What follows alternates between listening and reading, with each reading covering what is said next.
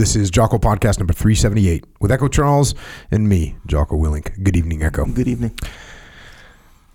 I was in his control as soon as we stood close to each other. I had no time to even hold or grapple him. I was taken into the ground and I got choked at first. It was difficult to breathe. I felt it working, enough so I was wondering if I should tap as I promised Carlos. Well, this is what I've never told anybody before. It seems I went unconscious while I was thinking about what to do, to give up or not. If Kimura had continued to choke me, I would have died for sure. But since I didn't give up, Kimura let go of the choke and went into the next technique. Being released from the choke and the pain from the next technique revived me, and I continued to fight. Kimura went to his grave without ever knowing the fact that I was finished. If possible, I wish I could have talked about the fight with him and let him know about it. Kimura was strong, strong and a gentleman. He spoke in my ear in Japanese, good, good, while catching me with an arm lock. I don't understand Japanese at all, but strangely I was encouraged by his voice. It gave me power. I was anxious about it, so I asked him later. He said I was admiring your heart. Same to him. I think I got the authentic samurai spirit from him. I might have been Japanese in my previous life. And that right there is a little quote from the great Helio Gracie, founder of Gracie Jiu Jitsu, which, in my opinion, what do they say? In my humble opinion? Sure. In my humble opinion, kind of makes him the founder of modern martial arts. You agree? Disagree? Modern. Yep. No, At, at least you have to. That's a consideration. Uh, what do they say when they say in the conversation, right? Yeah. In the conversation for for the founding of modern mixed martial arts, Helio Gracie has to be in the conversation, hundred percent. And it's a quote from an interview that is quoted in a book, and the book is called Kimura. The triumphs and tragedy of Japan's greatest and most controversial judo champion. This book was ori- originally given to me recently by my friend and training partner Miha. You know Miha? Of course. You know Miha. You train with Miha. Yes, sir. You- sometimes. Yeah, sometimes. When from time to time. you arrive Yeah. at the training zone. Yeah, it goes down for sure. Uh, so Miha, we went on a little trip lately, and he he gave me this book to check out, and I thought, hmm, let's check it out. And Miha, he's a- you know obviously he's a jiu-jitsu black belt. He's also a judo black belt, but he thought I would like the book, so read the book, and this is a book obviously about Kimura. This is a th- there's a submission hold also called Kimura. It's one of my favorites I understand. the, the it's named the, the the submission hold has other names people call it other things but by now pretty much everyone calls it a kimura and is named after him that's the move that he put on Helio Gracie and we'll get into that Helio Gracie match that they had you know Helio Gracie was a lot smaller and they had a good scrap but he eventually had the towel thrown in so he didn't get his arm removed from his body by Kimura but interesting life, incredible fighter, and I just wanted to uh, jump into this book. You got any background on Kimura over there? Um, just the same as as you. where- Just that right yeah, there? Yeah, he was. Uh, he was already a super well known guy in the martial arts world back in those days. Oh yeah, But yeah, he was one of the. He's kind of the main catalyst for Helio Gracie, from what I understand. Mm-hmm. From what like yeah, and going and you said you actually meant you said um, the one of the main what do you say found Helio Gracie being the founder of modern martial arts, mixed martial arts. I think so. Yep. Although they were doing Vale Tudo and stuff in, in Mm-hmm. other ways or whatever, but yeah, how it kind of came to America and now what it is right now, MMA. I would say he's Mm-hmm. like if he's it the wasn't guy. if it wasn't for if it wasn't for Helio Gracie, Gracie Jiu Jitsu, correct. Yeah. you wouldn't quite have what we have. No, And the evolution of martial arts in the last, I mean, we could say in the last six months, but then you take the last 10 years, Yeah. it's crazy. But since 1993, since that first UFC, Mm-hmm. the evolution has been incredible. the entire world of martial arts has changed. I mean, it used to be a totally different thing. Oh yeah. In 1979, what martial arts were was a totally different thing than what it is now. Yeah, the main one. So back in so Gracie Jiu Jitsu tech technically Mm-hmm. on record is, was founded in 1925. Maeda came over and taught the Gracie family what he called Jiu Jitsu, which was very close to judo. Yes. Yeah. So- yeah.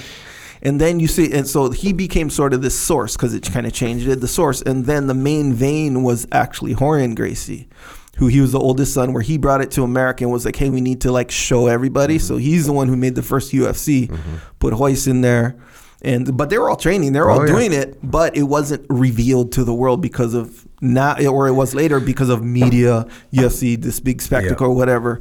And then slowly, it slowly started to spread through that main vein. And then in 2005, when Ultimate Fighter came out, that was when media really took it, turned it into a little reality show because that's when reality shows started getting their kind of a legs, you know.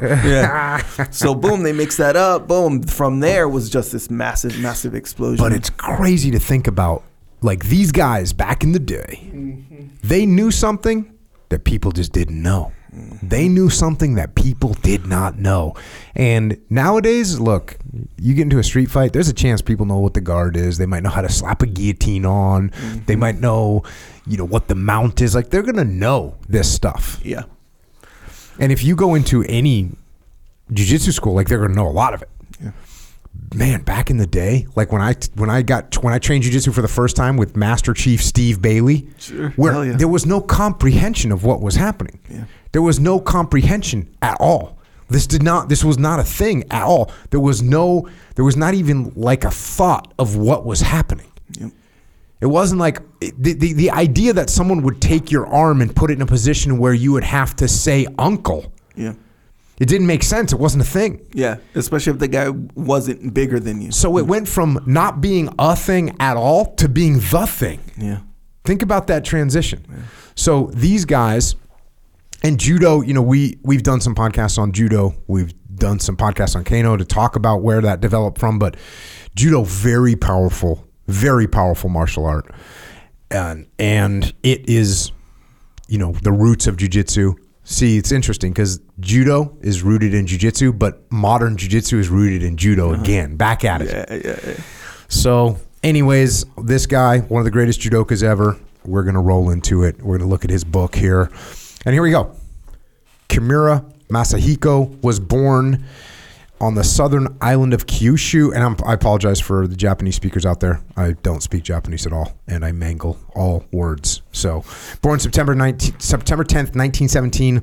Little is known about his family background, although the family was said to be poor. According to one biography of Kimura, at the age of around 10, he began to help his father collect river gravel and stones to sell. They had to dig the gravel from the river bottom and deliver it to a nearby truck. On Sundays and holidays, when Kimura was out of school, he would work from 4 a.m. to 6 p.m. hauling gravel. An experience later credited with helping him build a strong body.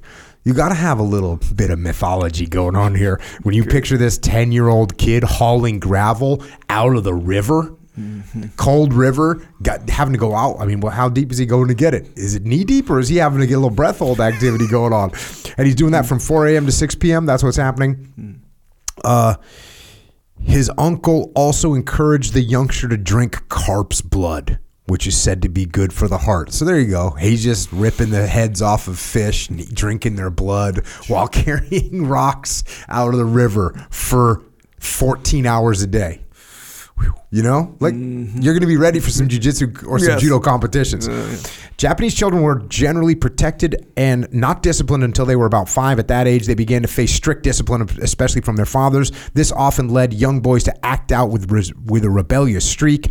And based on his later actions, Kimura almost certainly developed into a mischievous child when he entered school at the age of about six. By the time he was around nine or ten, Kimura was relatively large for his age and pr- appears to have become something of a ringleader among the mischief makers in the school during his fourth grade year. Isn't it crazy? I mean, we're talking about a, a guy's fourth grade year. And we got some deets, bro, some details on this guy.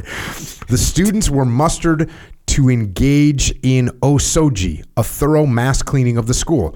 With his teacher, Mr. Tagawa, absent, Kimura snuck away, dashing to a nearby snack shop and gobbling down five or six manju, or steamed stuffed buns. Returning to his class, he saw several students moving Mr. Tagawa's desk. He ran toward the desk and jumped onto it, causing the desk to noisily collapse.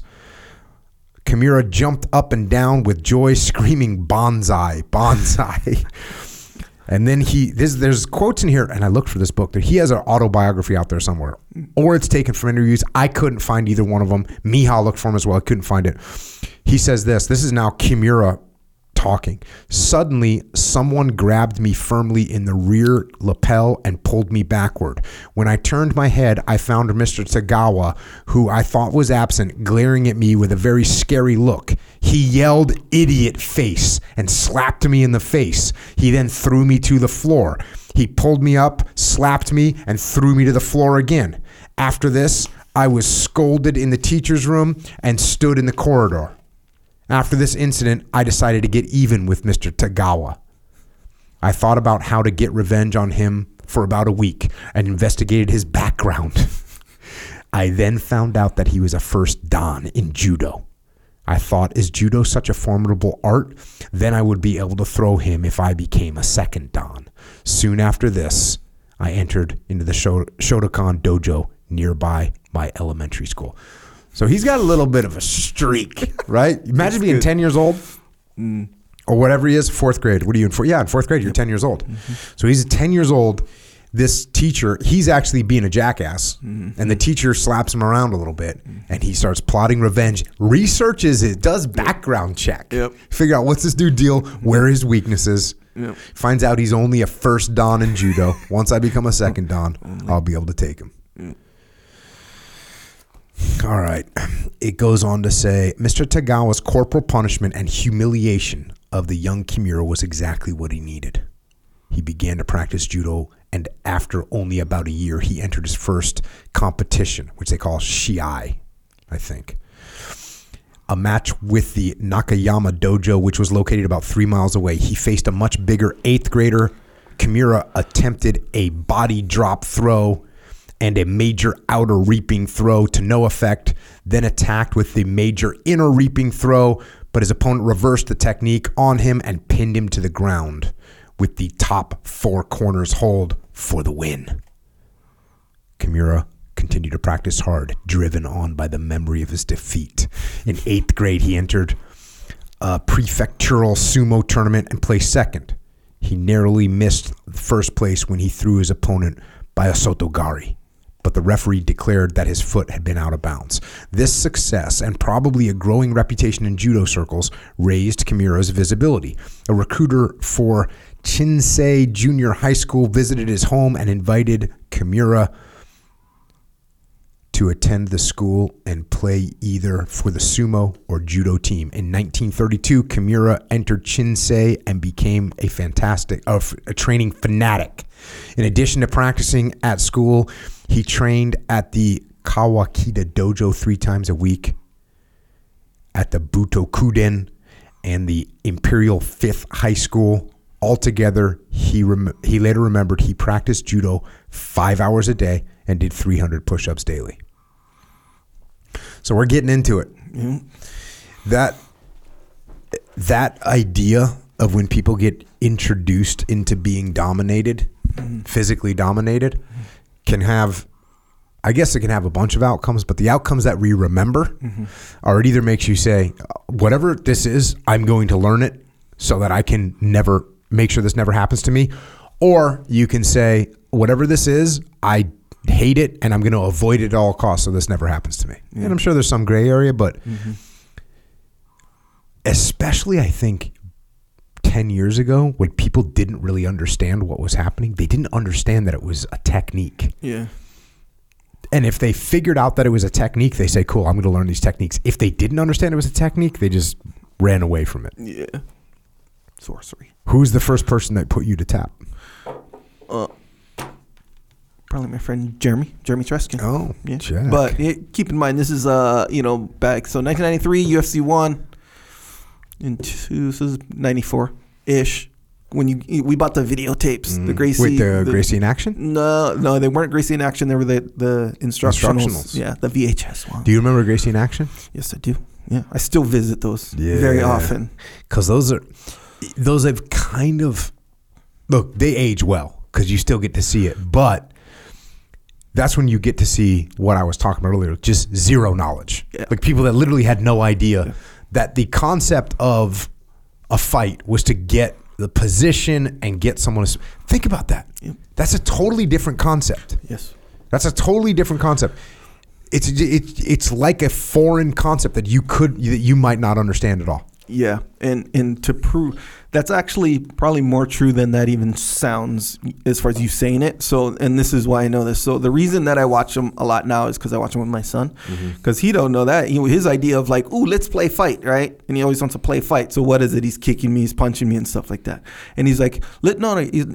So I'll like grab him and, and block his punches, whatever, and I'll put him in like a choke or whatever, mm-hmm. or put him in mount and be like, "Can't fight from here, can you?" He's like, "No, no, no, we're not doing jujitsu, we're fighting." That's what he's, he'd say. He thinks jujitsu is just fun, like a game, mm-hmm. and then he'll think the real fighting is just a punching and kicking part.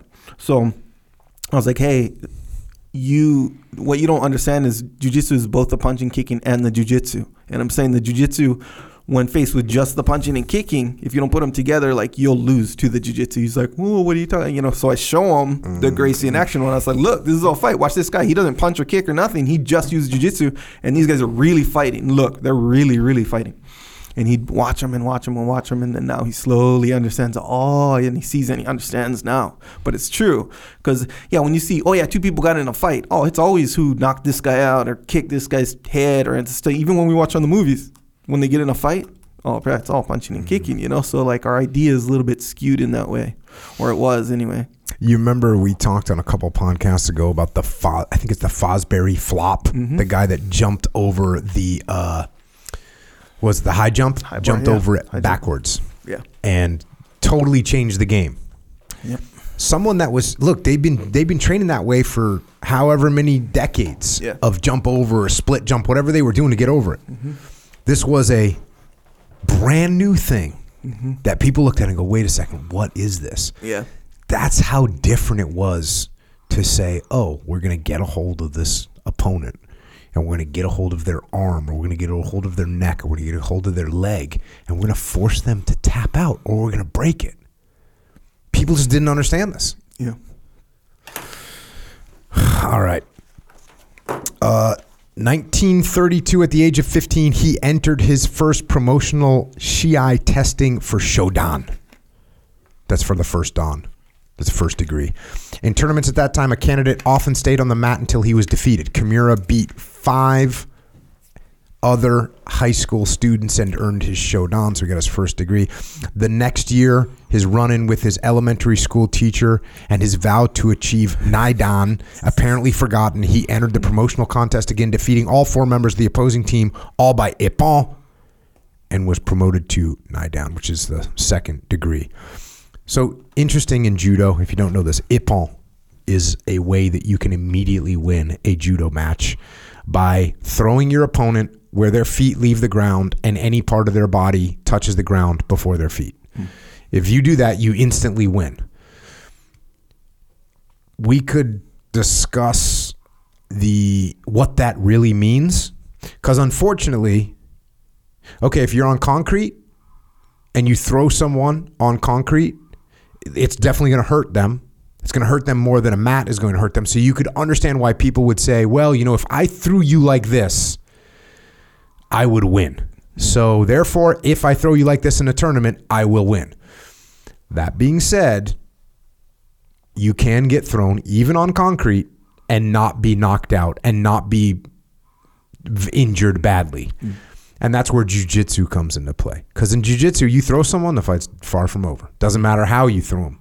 You have to submit them. You have to get body control. You have to really, really dominate and submit them in order to win. So the Ippon, again, there are certain Ippon throws that have happened on concrete, like you're you're not getting up for sure. But there's also Ippon throws that wouldn't knock you out, wouldn't wouldn't knock you out, wouldn't disable you from continuing to fight. But Those are the rules. That's one of the problems with the rules in fighting. As soon as you put rules in fighting, things change. Any rule, things change. Sometimes they don't really matter. Sometimes they do. Really, sometimes they do matter.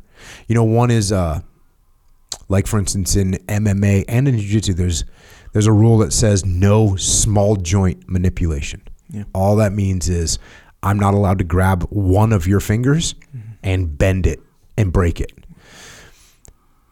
So, let's say I'm trying to choke you and you and you're not allowed in a jiu-jitsu tournament to grab my finger and break it. Mm-hmm. You're not allowed to do that. Here's why I actually think this is a legit rule. Because if you and I were in a real fight mm-hmm. and I I had your back and I was trying to choke you and you grabbed my finger to try and break it, guess what I would do? Probably be, get angry. Probably. I would just let you break my finger as I choke you and then I'd kill you. Yeah. Yeah. So it's not a game changer, but it prevents injuries. Mm-hmm. So rules like that usually make sense. Now, look, there's going to be someone that says, "Yeah, but if I broke your finger, you might freak out." It's true. Mm. True. Life or death battle, though, no, not happening.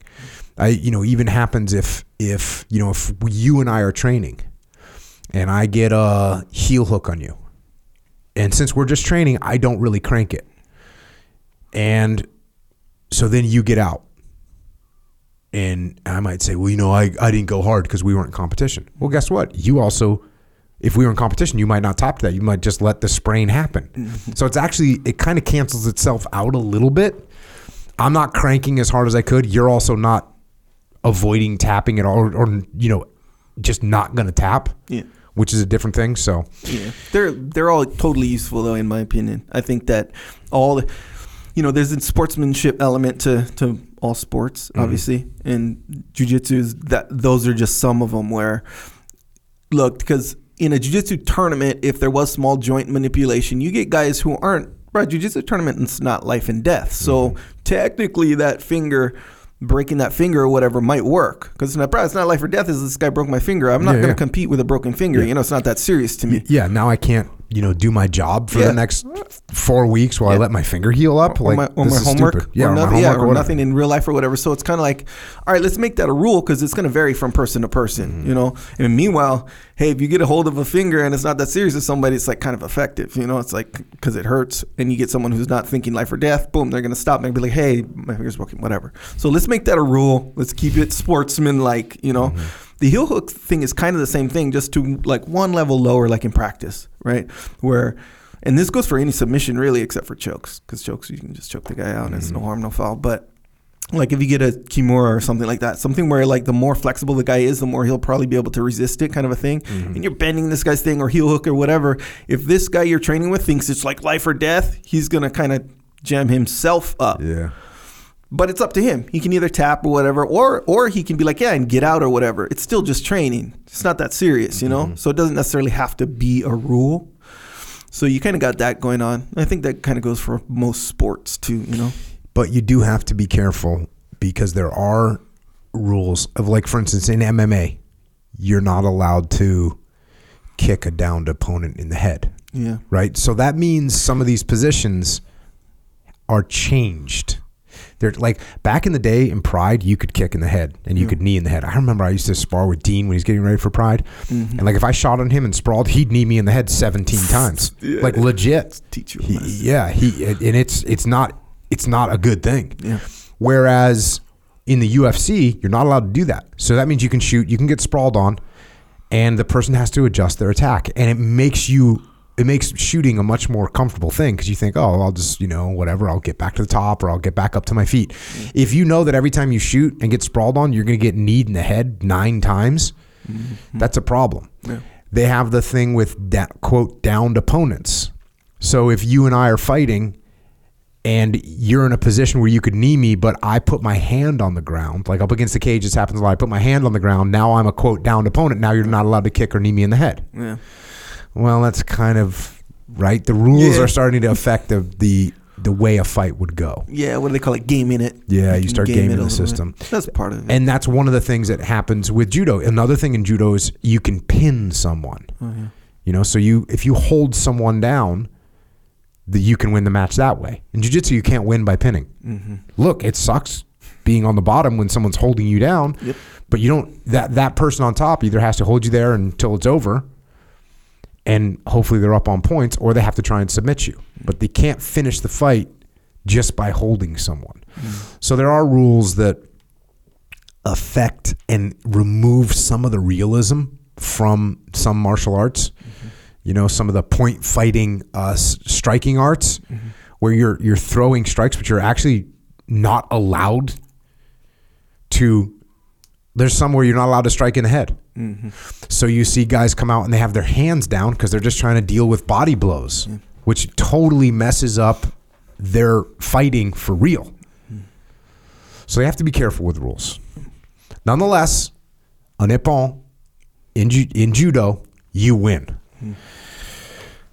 All right, going back to the book. The following year, May of 1934, he traveled to Kyoto for the first time in his life to test for his third degree. He was required to take a written exam and skill test as well as compete. After passing the skill test, he admits in his autobiography, which again I tried to find, to being clueless about the written exam, so he turned around and snatched the finished exam from the boy behind him and turned it in. Obviously, the increasingly serious Kimura still had some mischievous boy inside. In the contest, at only age 16, he was awarded the rank of third degree. He'd moved up one degree for each of his three consecutive years.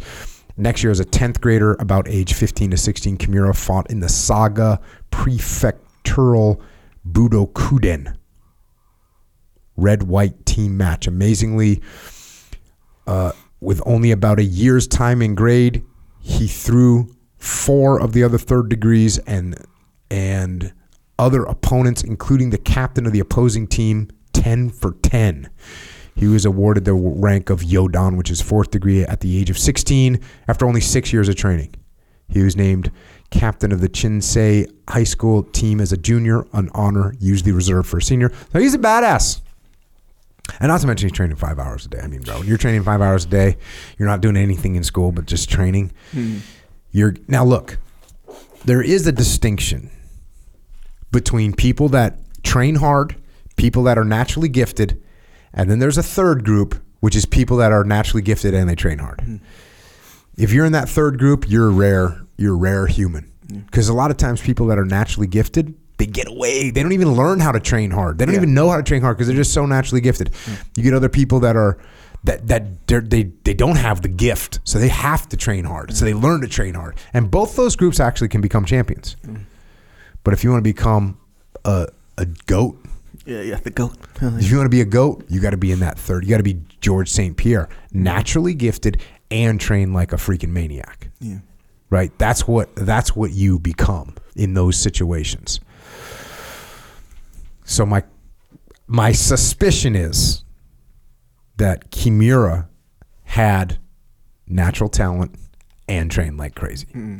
This is what you end up with. A guy that's just murdering people when he's 16 years old. Yeah. Uh, a fourth Dan high school student was extremely rare, and Kimura began to attract national attention. In his senior year, Kimura competed in the national junior high school tournament in Kyoto. His team advanced to the finals, and he had and he had to face a very tough team from Kyoto First Commercial Junior High School, a team known for its strong groundwork, Newaza. That's the other thing you got to remember is, I mean, the stuff that's going on in, in high school, you know, judo is the sport in Japan, hmm. especially in this time. It's kind of, you know, when I talk to people from around the country and people will ask me, well, people used to say, like, oh, your son's in high school or your daughter's, what sports do they play? And you know, I would say wrestling. And then for my son, I'd be like, oh, my, he's on the surf team. And people are like, what? You know, what are you talking about? Like, oh, no, they have a, uh, just, yeah, he's on the surf team at his high school. What do you mean? Well, they have a surf team. They compete against other high schools. They have a California state champion. Like that's the way it goes. Hmm. Judo is like that in Japan, especially at this time. Hmm. This was the sport. This is what they're doing. Oh, you know what's another cool thing? Have you have you ever been to Thailand? No, never. In Thailand, Muay Thai, it's like the national sport. Yeah. And if you go to America and you flew around a town in a helicopter, all the tennis courts, all the basketball courts, all the baseball diamonds, all the soccer fields, all those things, all those different sports hmm. In Thailand, the way I remember it, there's only one thing. Mm. There's just Muay Thai. Dang. So you'd be walking down the street, you see like little kids just throwing Muay Thai kicks at each other. You'd see kids kicking bags, like hanging in. Instead of having, you know, if you drive that through a neighborhood in San Diego, mm. how many basketball hoops do you see in the neighborhood? Yeah. yeah. You see, you know, you Well, see yeah. 25 houses, you see seven or eight basketball hoops in, the, in the driveway. Mm. In Thailand, th- there's just heavy bag. Yeah. You, there's that many heavy bags. There's no nothing else. That's pretty legit. Yeah, it's legit. Yeah, so and I seen you can see videos online of you know this guy where I remember Stuart Cooper, Stuart Cooper Films. Mhm. Yeah, right? yeah. he lived Yeah, in Thailand for a while, and you know you can watch cool videos or whatever. And yeah, when you see the yeah they're out on the streets the same way, and that's such a good comparison. Where if you take football, basketball, baseball, and actually soccer, and you put those all together in the U.S., it's just, just Muay Thai. Muay Thai. Yeah, because like it's like the old thing where you know. Um, you know, you see kids just playing basketball with a basket, Yep. you know, pinned up, um, or you know, guys just randomly playing soccer in a place where you don't really play soccer in Mm-hmm. the driveway or in the cul-de-sac or something like that. In fact, go down neighborhoods, you'll see the basketball thing, basketball basket Yep. in the cul-de-sac. You Yeah, know, so yeah, it's yeah, kind of for for sure. everyone, kind yeah. of a thing. It's like just kind of we can pick up here and pick Yeah. up there, whatever, whatever. It's the same exact thing, but it's like kids randomly hanging out at the park, two guys doing Muay Thai over here. You know, just yeah, kind there's of two guys doing Muay Thai over there. There's a kid kicking a freaking palm tree over there. yeah, you know, it's And- crazy. And that's what judo was at this time for Japan. Yeah. It was like that's what we're doing. Yeah. We're doing judo. Mm-hmm. So him being a champion, it's kind of like being a surfing champion in high school in California. You're you're competing. Did they have surf teams in Hawaii? Yeah. Were you on it? No, not not for high school. No. No. Was I on it? No. I was not on surf team. no, not in high school. In fact, now I'm thinking of it, they're like clubs. They're not for like high school. What you're talking about? No. Yeah. They have a scholastic surf program, hmm. and you compete. Yeah. Well, if they do have it in Hawaii, I don't know about it. It's like in the mountains, they have ski teams at high schools. Mm. You know, like that's just what they're doing. What about snowboarding? Probably. Probably. but you know I can't speak for the snowboarding. I don't know it as well. But in New England, growing up, like some kids that went to school in Vermont or New Hampshire, they had little ski teams. That's dope. So that's really, really good, for lack of a better word, indoctrination. But the judo, the whole that's why we've covered the judo books on here. And I forget the number of the podcast, but you know, there's a whole judo is just not a sport. It's a whole way of being. Mm-hmm. It's a whole way of acting. Mm-hmm. And that's what they were trying to inculcate the people with was a, sort of a, a warrior spirit that was centered around this martial art judo. Mm-hmm. So this guy, Kimura, just being as good as he is, that's saying a lot. Um, fast forward, he does another contest. There's a bunch of results of contests in here. One time he had a triple victory, and his school, for the first time, became the national champions. He talks about some of those fights here, which is interesting to hear. He says, I had two big fights during my Chinzei junior high days. In those days, Budo was widely and feverishly practiced. Given this background, it was a natural consequence that a young man who rapidly became famous became a target of challenge. The first fight occurred when I was in the second year. One member of Chinzei Junior High Judo Club, whose name was Aida, who competed for the position of second year student captain with me and lost, developed a hatred toward me. On a Saturday of June, on my way to the school dojo, he walked up to me and said, I have a little business with you, so come with me. In a case like this, the meaning of business is tactily understood. He uttered, You are impudent. I am going to get you today. And took out a jackknife from his pocket and suddenly thrust it at my abdominal area. I thought I evaded it successfully, but the knife got into my buttock. He got on a bicycle and started to run away. I also ran after him while bleeding from the buttock and finally got to his house. He stayed inside the house and did not come out. Instead, his parents came out and apologized to me thoroughly and sincerely. They said, Our son cut his own hand when he stabbed you. He is in his bed now. A doctor's on the way. It turned out that Ida's injury was more serious than mine, but I had to stay away from practice for about 20 days. So he got cut up. Dude, back in the day, Just like that. The judo players weren't playing. no, there's not. In my third year at school, I was challenged by K. the name of this student is kept secret in the book, who was then considered to be the number one street fighter among all the junior high school students in the area. He was a student of Kuma Kumamoto Commerce Junior High. He was small in stature, but was known to pull out a knife in every street fight. It was known that when he loses, his parents and relatives all join him and ambush for revenge. On my way back, I was about to cross the bridge. He found me and said, Hold it right there. Come with me. We walked to a park near sunset. He said, You are Kimura, aren't you? This was the first time that we saw each other face to face. We glared at each other over a distance of about one meter. Then suddenly he pulled out a tanto, which is a freaking short sword, and thrust it forward at me. I evaded it, grabbed him, and threw him hard onto the ground. Now, in this state, he is no match to me. I am K. I surrender. You are strong. He honestly revealed his identity and apologized.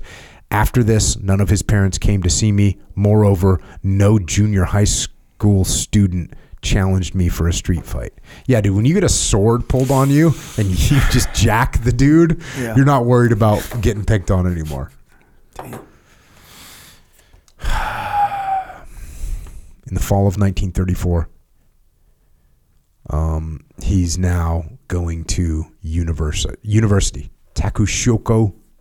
Takushoku. Again, I apologize to my Japanese people out there for mutilating your language. Um, he's going to college now. Kimura defeated eight consecutive opponents, lost his ninth match. Although Kimura smoked, as did many Japanese men, he reportedly was an excellent long distance runner. During his college years, Kimura said in a 1987 interview he trained 10 and a half hours a day. He would begin by striking the makiwara, which is like a striking post, the thing that you punch. You seen those things? Is that the one with the rope Yeah, I think it's it? the one with the rope around it. 1,000 times with each fist, a training method he had learned from studying karate. Then he would head off to the police department dojo where he would work out with other tough judoka for about an hour. A three hour training session at Ta- Takudai followed. Then from 6.30 to about 7.30 p.m. he would train at the Kodokan, followed by a three hour session at a local judo dojo near the campus. But that was not the end of his day. After I went home and ate, I would I would take a bath and then do solo training. First, a thousand push ups, then bodybuilding, 600 bench presses with 80 kg. It's 175 pounds roughly. Barbells. Just that would take about an hour. so he's going, that's a savage workout. Yes, it is. I, I, I- I'm thinking about doing that. okay. I'm thinking about getting into, like, dude, 600 reps? That's crazy. That actually kind of sounds like your kind of workout. You know how like you you're you I don't know, you told me this a couple times, a few times where you uh, I was like, "Oh, what was the workout?" You'd be like, "Oh yeah, pull-ups today." And I was like, "Bro, what does that mean?" like mine is like 4 sets of 5 or 5 sets of 12. You're like, "Yeah, pull-ups today." How many doing like I don't know thousands of pull-ups, but it's like over time, Yeah, right? yeah. Like you just see how, and that's what that sounds like. Where it's like, yeah, 80, 80 kilograms. I'm gonna do six hundred. I mean, I'll be honest with you. I don't like benching because because it. I, I don't like the way it feels on my shoulder. Mm-hmm. So maybe I will have to figure out. Maybe there's a dumbbell equivalent or something. Don't know. Maybe hell yeah, dumbbells all day. So benching, bench is a good one. I feel I feel like I don't know for sure, but I feel like Arnold kind of was like one of the main like proponents of bench, so it kind of got like a thing. But then again, I know there was like bench before. There was a guy when I got to the team, hell yeah. and he was an older dude, you know, which means he was probably a little bit younger than me right now, but he seemed real old at the time.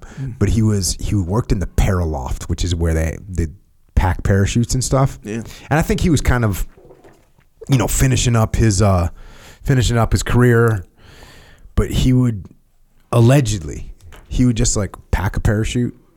Like do do like let's say it takes 20 minutes to pack a parachute. He'd pack a parachute for 5 minutes, get like to a certain f- step and then just go jack steel for 15 minutes or 10 minutes and come back and do a little bit more and do, he would just basically lift all day long. Yeah. Just jam. That's the kind of thing where I think that'd be real good for you. Yeah. I mean, I all this. So I learned this phrase when I was kind of getting certified to be a personal trainer back in the day. Dude, dude, I kind of forgot about that whole Yeah. Time under tension. No, um, Because you've, you've quoted that one to me before. Yeah, and that one goes deep, by the way. So time s- under some people they think like, oh, let's just put a lot of tension on there, or sorry, a lot of time under tension, Mm-hmm. but that's pretty low tension if the time is going to be. Anyway, no, it's not that.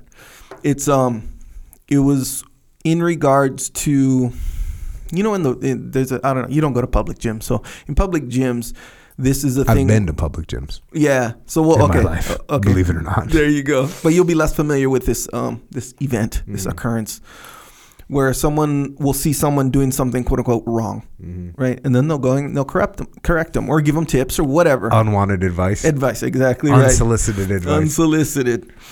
So you know, some guys they do it to girls to maybe just get an in to talk to them. or Whatever. There's many different reasons for Mm. it, but the main one of the main like problems that would come from that sometimes is like when you ask someone like, hey, or when you tell someone, hey, no, you're doing it wrong. Here's the right way to do it. No matter how nice you say it, the thing you're missing is what are they training for. Mm.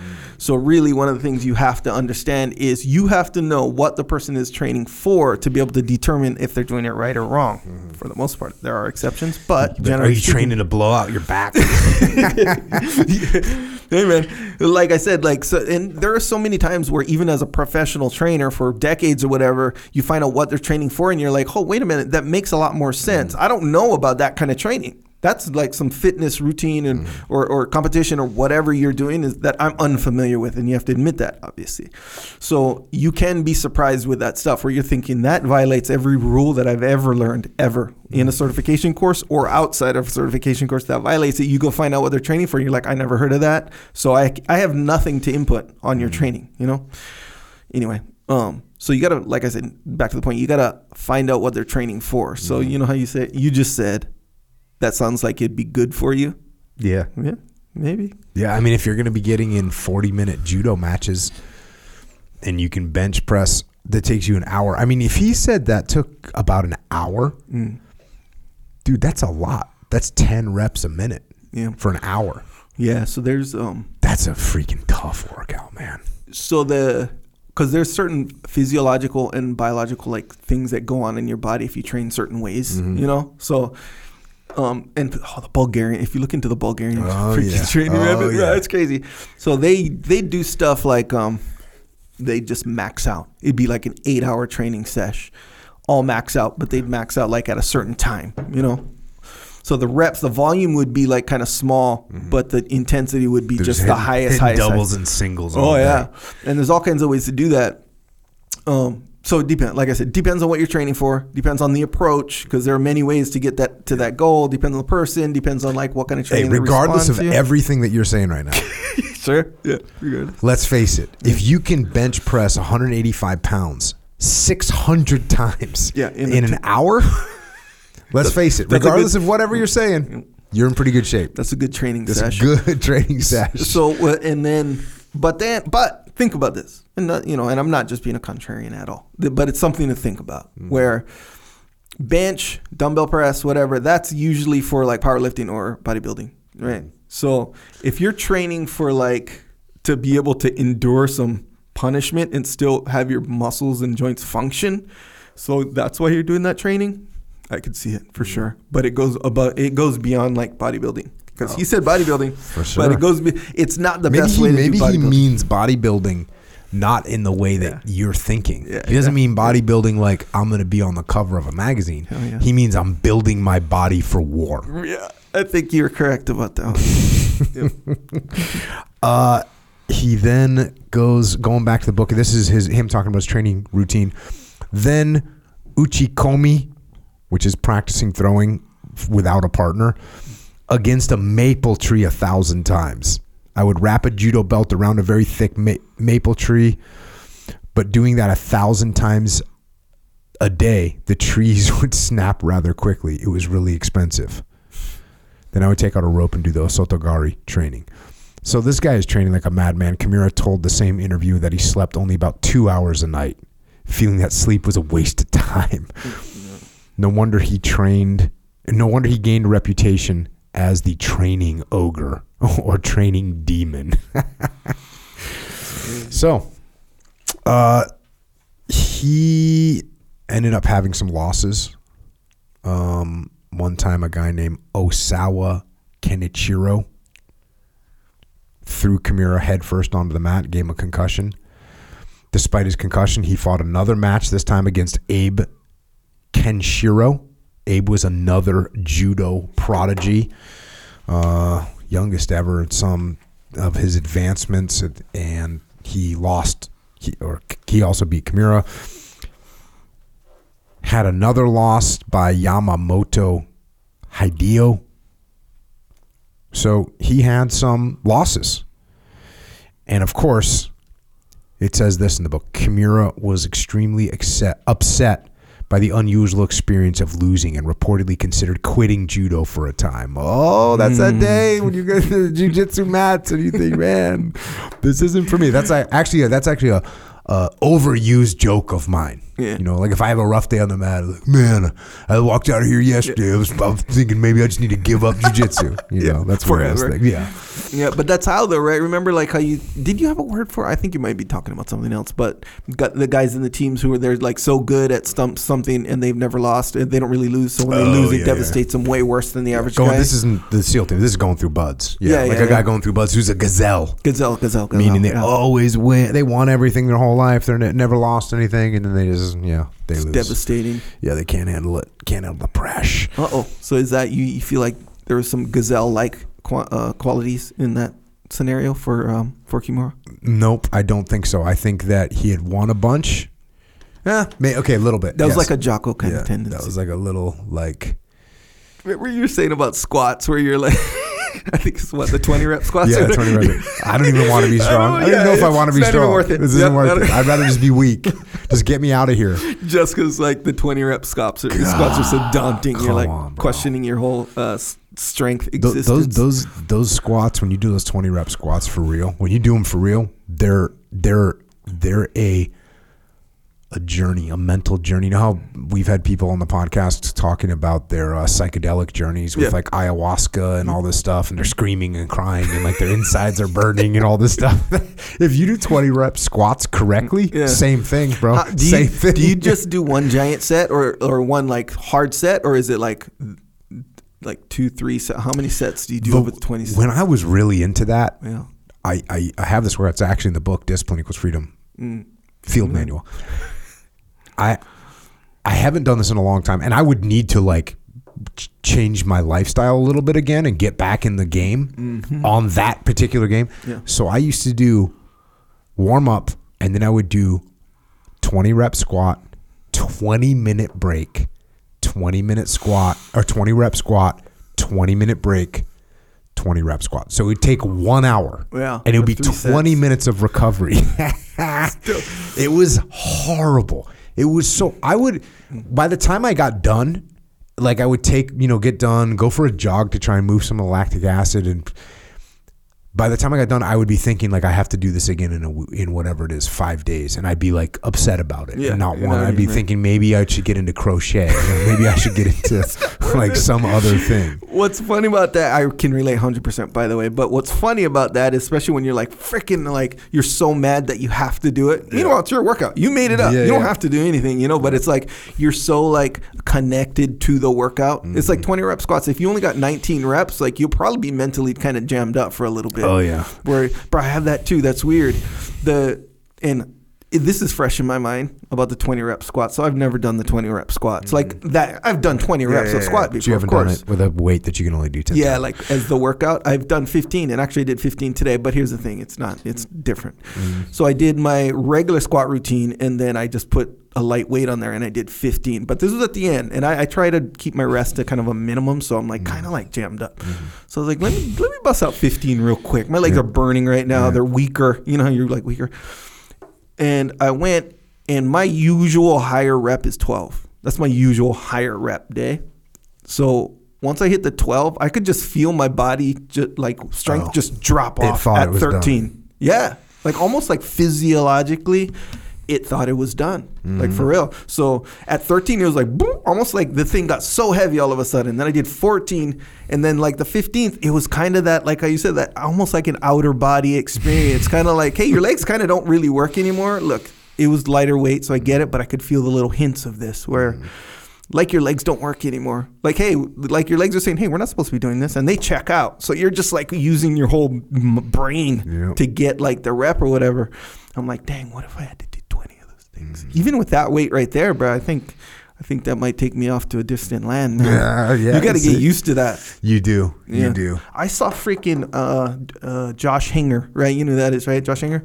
He's uh, he trains at Otto's. He was Oh, yeah, Keenan's yeah. guy. yeah, yeah, yeah. Yeah. So he, it was like just a video clip that he posted or whatever. He was like, "Oh yeah, um, um, finishing out the my leg workout with a, a set of twenty, and it was two wheels, two twenty five, and he did all twenty. I was like, bro, and he's smaller than me. Mm-hmm. I was like, bro, you got me beat by a lot, Wayne.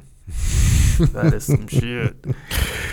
Uh, so that being said, we're talking about this quitter's mindset that can come in, and it came to Kimura. And he he lost a few times, lost four times, and he says maybe I should just quit. But then, going back to the book, his competitive personality and the encouragement of several friends led him to rededicate himself. He's f- to train even harder. At the university, he trained to increase his strength by carrying around a 132 pound bag of sand.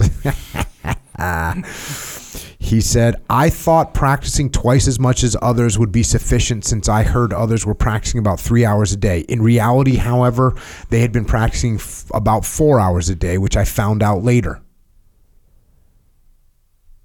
He gets revenge.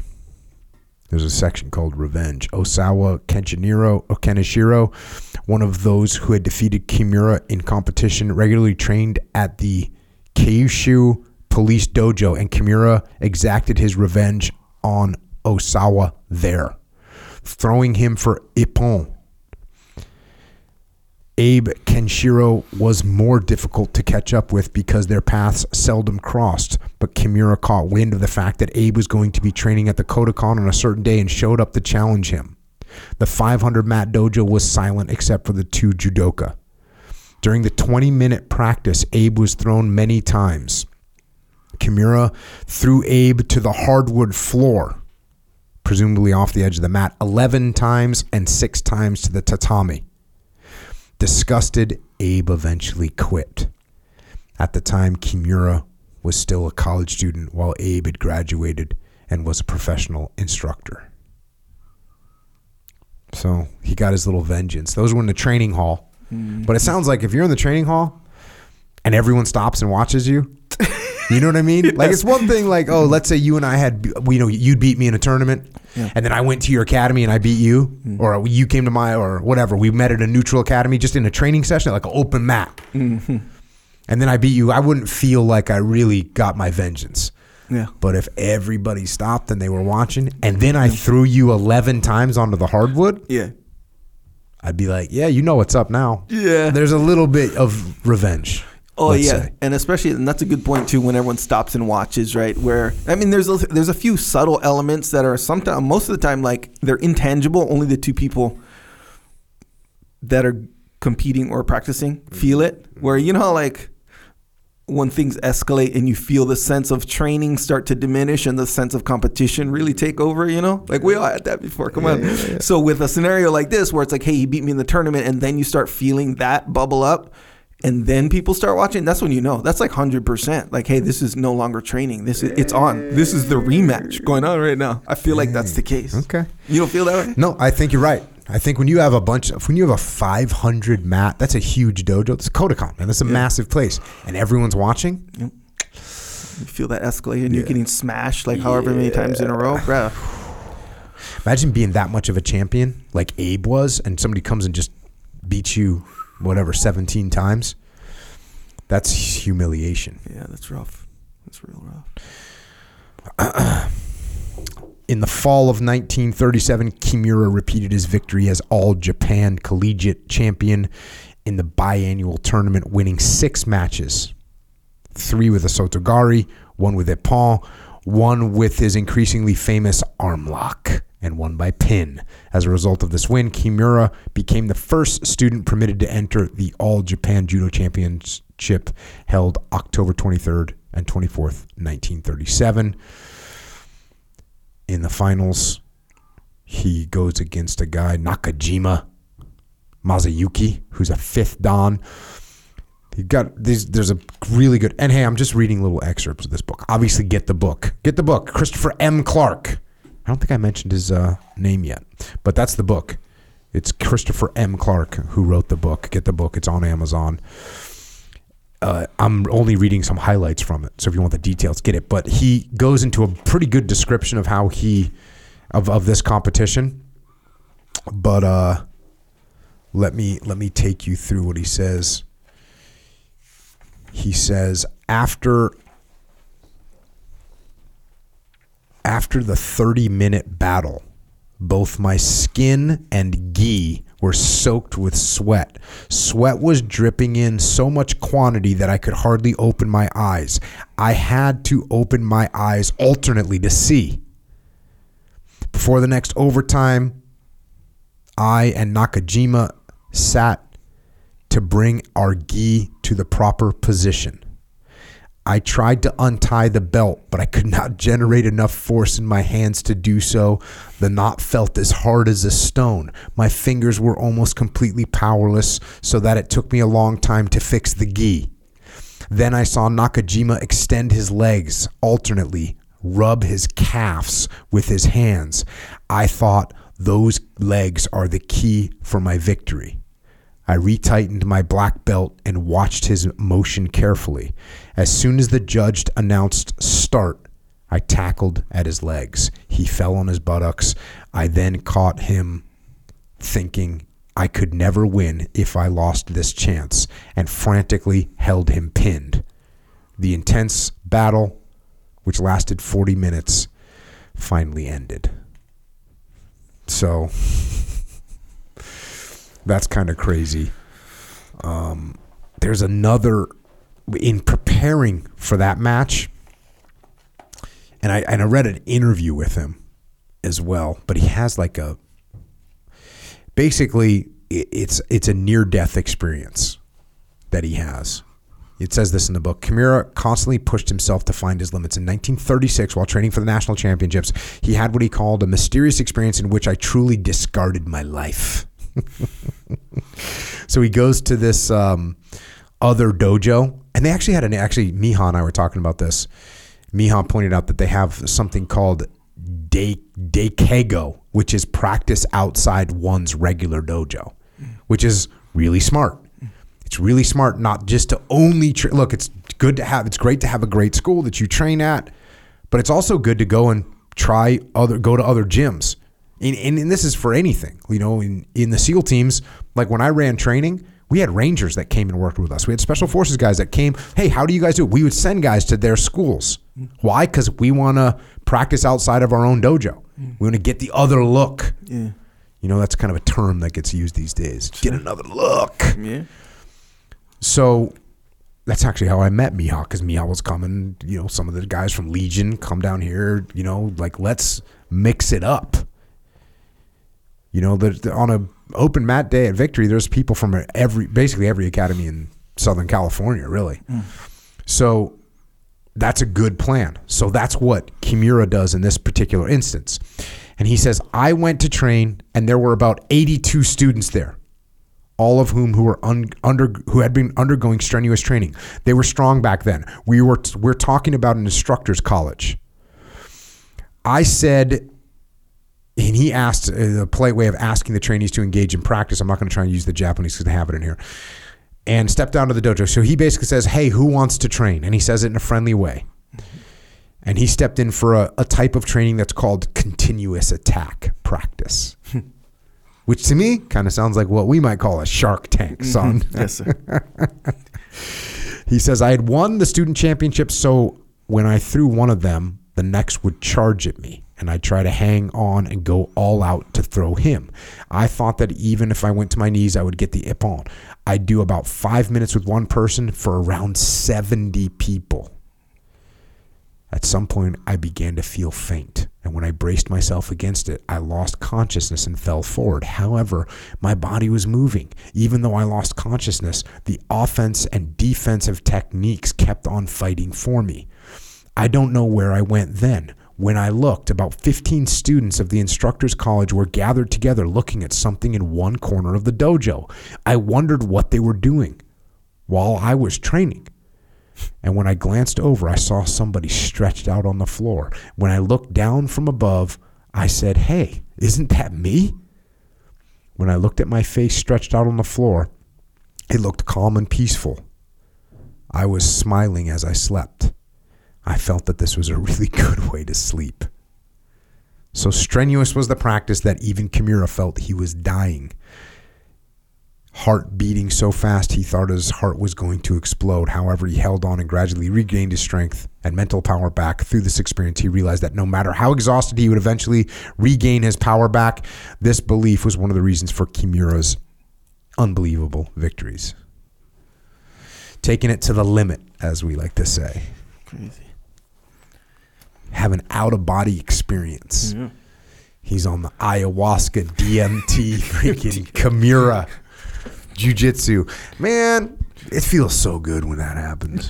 Look, I, I haven't, I don't, other than being knocked out or choked out unconscious in both those categories, where you have an out of body experience, which I've definitely had both those.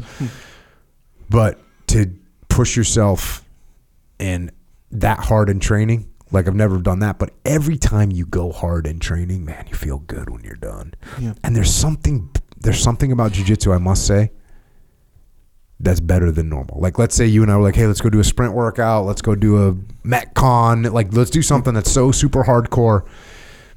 That doesn't feel the same. There's not the same goodness. Yeah. Am I wrong? You're uh, you're really right, actually. so, and I, and uh, oddly and coincidentally, recently this was part of my like rabbit hole thought process as well. Like, why is that right? Where it's like, oh, okay, you, you could say, and which I, I think I would agree with, where it's like when you're kind of, especially as a male um, human being, you you battling against like another male is like kind of like there's a a payoff on top of the payoff with that kind of exercise or whatever. Sure, uh, I think that's true. But after a while, I was thinking like, hey, I think I think it's this. I think like you know how like you when you're really good friends with someone and it's kind of like, oh, I could be doing this thing, but if my friend was here with me, we could do it together and we could mm. like share in the fun times and whatever. And then when you think of that long term, when you have like a really good friend, you share in the fun times and the junk times. Then you come back to normal, and you can go. You can hey, remember that time where this thing and it really sucked, and we but you guys went through it together. Shared suffering. the shared suffering, mm-hmm. exactly right. So now you have a combination of, and I think some some in some weird way, I feel like this is kind of part of the purpose of life. I think mm-hmm. where you have that shared suffering, and it's concentrated. It's mm-hmm. really concentrated. Shared suffering shared joy, mm-hmm. exercise, and everything that that comes with. Because it's not like normal exercise. Think about like how hard ten rounds is. Mm-hmm. Because we did ten rounds the other year. I only did eight, but nonetheless, eight is still you know. Something. Think how think how hard that is as far as output goes. Yeah. Like if you had one of those monitors or whatever. Like think about it. Like to replicate a workout like that within that amount of time, which is like you know you figure they're five minute rounds. What forty five? I don't know how long in between, but consider the whole time frame Yeah. and then the output. Yeah. That is a hard workout. Then you know what else is cool is you get done with a jujitsu workout. You know that no matter what level you're at, even if you're a white belt mm-hmm. and you're on your third month and you train hard, mm-hmm. you know, you know that you can now beat basically anyone that wasn't in there with you that day. You know what I mean? Yeah, yeah, Like okay, Yeah, excluding it's other true. jiu-jitsu people, obviously, because you're only a white belt, You've only been training for three months. Yeah. But that's a small number when you talk about the population of Earth. Yeah. So you get- you get that thing where you're like, like even the other day, okay, we did a bunch of rounds with a bunch of really good people. Mm-hmm.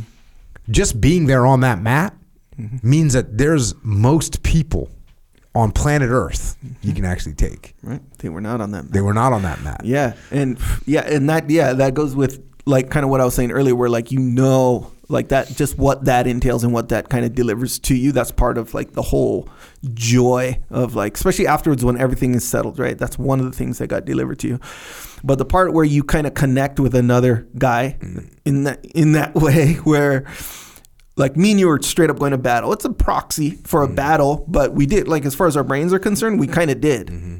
So we had the shared suffering, we had all that stuff, and then we opposed each other, and at the end we sort of made up, right? We're no longer enemies anymore. And let's face it, when you when you battle with a guy super hard, like in like in real life, like you hate each other or whatever as a kid, and you hate each other, and then at the end of the day, you're kind of like, wait a second, we're kind of the same, and then you become friends with them. I feel like that's kind of a natural part of existence as well. So I think you get a some kind of a payoff deep down. I think you get some sort of sort of a payoff, generally speaking, with that rule, right? So I feel like all of those elements all mixed together in one experience, the jujitsu experience. I think that's why it feels so good. There's a weird dichotomy. So the when in Ramadi, we worked with this uh, battalion of soldiers called the First of the 506 Red Currahee. I like hear good band things. of brothers, mm-hmm. best you know, awesome guys, and they had a little saying that was, "We stand alone together." Mm-hmm. So that's kind of what happens when you're jiu-jitsu. Like you, you're alone together. Yeah. So kind of a Yeah. cool thing. And you um think about when you roll with a guy who you've never met before. Mm-hmm. And you roll with them, and you guys have a solid sick roll. No matter who gets who or who doesn't, or tie or what, it doesn't matter the outcome. But you have a sick roll with them; You kind of feel connected to him. Oh, for sure. You see that guy the next week, like at the store. Yeah. bro, you're way better friends yeah, than if he was in your class in college or something like that. You and a saw him hand getting the groceries out to the car and whatnot. Well, frick you guys are kind of friends. Yeah. Like you jump levels in the relationship with one roll. um. So he wins this national championship, right? He's the All Japan national uh, champion. He says he couldn't sleep for excitement. Despite exhausting two days of competition, he did 500 push ups and a kilometer of bunny hops. But Kimura still didn't sleep well. As he lay down in bed, he said to himself, Today's victory was a fluke. I had more stamina than Nakajima simply because I'm younger than he is. Could I beat him again? Probably not. I would lose next time. This is like obsession level. Mm-hmm. Before the tournament, Kimura's goal had been merely to win the national championship. Now, however, he decided he wanted to remain undefeated champion for 10 years. He realized that to accomplish this goal, he would have to redouble his efforts and train harder than anyone else possibly could.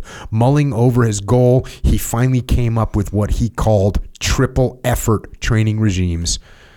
As he l- later told it, I am the champion. Others would start to train six hours a day to beat me. I could not beat them as long as I trained as hard as others. If my opponents train twice as hard as others, then I will train three times as hard as others, i.e., nine hours a day. This way, I would gain an extra three hours a day, and I will do this every day. The accumulation of these extra hours will become my flesh and blood. That is my skills and my mental power. That's what he's doing. Wins the national championship and realizes he's going to train three times harder than anybody else. All this physical activity gave Kimura a monstrous appetite. The night he won the 1937 championships, he reportedly celebrated by eating 13 bowls of rice. During his prime, he ate seven to eight bowls of rice in the morning, 12 bowls of rice in the evening, plus some fish, such as red snapper and iwashi, which is sardines. This dude's grubbing down. Fishing rice. Kimura's principal coach during his prime competing years was Ushijima Tatsuku- Tatsukuma. Ushijima's teaching was as ferocious as his own training. According to Hirano, training under Ushima, Ushi, Ushijima was hell training. A class consisted of five minutes of warm ups, followed by three to four hours of nothing but continuous newaza, which is interesting to hear. Newaza is what we do in jiu jitsu, is just rolling, basically. It was considered disgraceful to tap out and surrender when being choked. So at any time, four or five students were likely to be lying unconscious on the tatami as others continued to practice around them.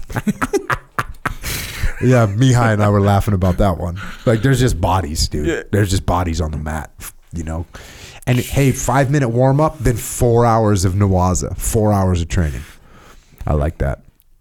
Ushijima's teaching was tough, was as tough psychologically as it was physically. His motto reported reportedly was attack till your heart stops beating.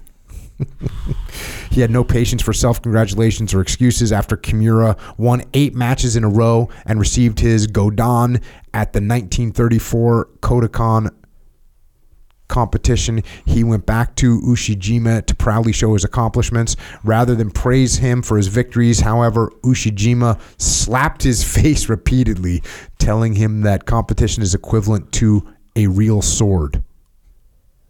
Kill or get killed duel between Bushi warriors. To throw an opponent means to kill him.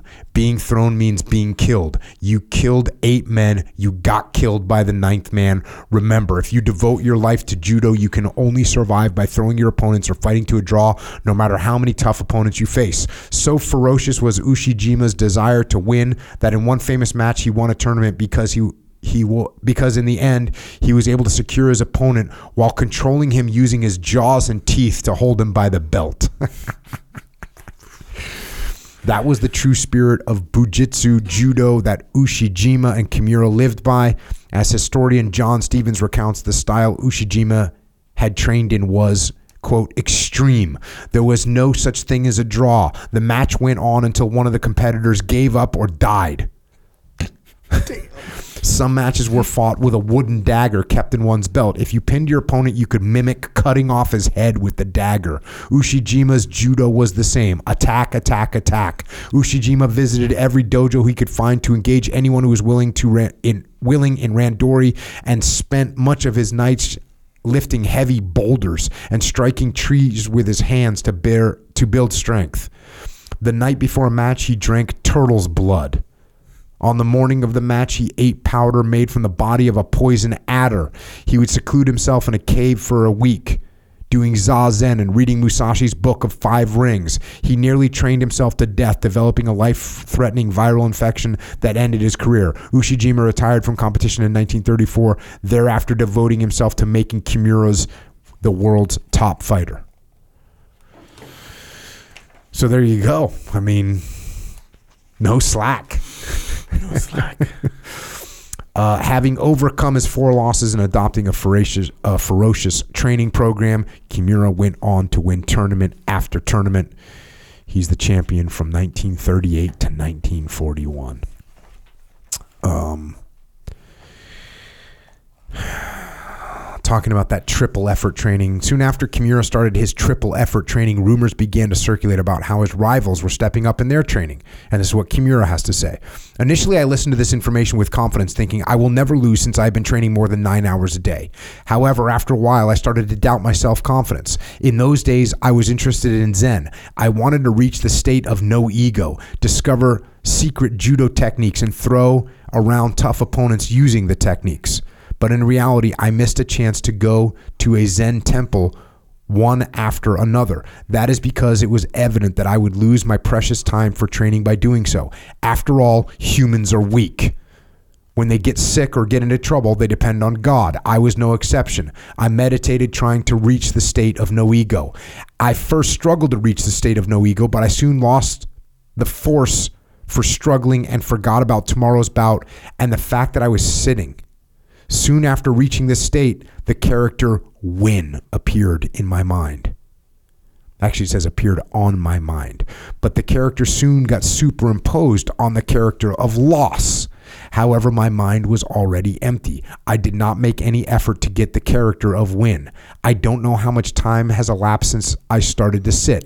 Suddenly, my whole body became hot, as if somebody poured boiling water over me from the top of my head, and my body started to tremble. Then I noticed the character of win was shining at the center of my forehead, as if it had been waiting for me to notice its appearance. I will win tomorrow's bouts. I was convinced of my victory with pleasure. I believe that it was a message from God that can only be given to those who push to the maximum limit of mental and physical strength and get to the broader get to the border between life and death. If I had pursued only pleasure, I would have seen the character of loss.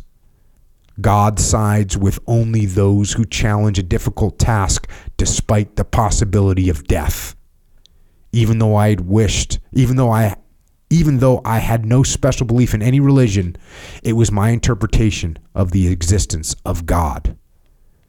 I then calmed down from my joyful feeling of victory, turned on the light of the room, and prayed for the protection from various gods.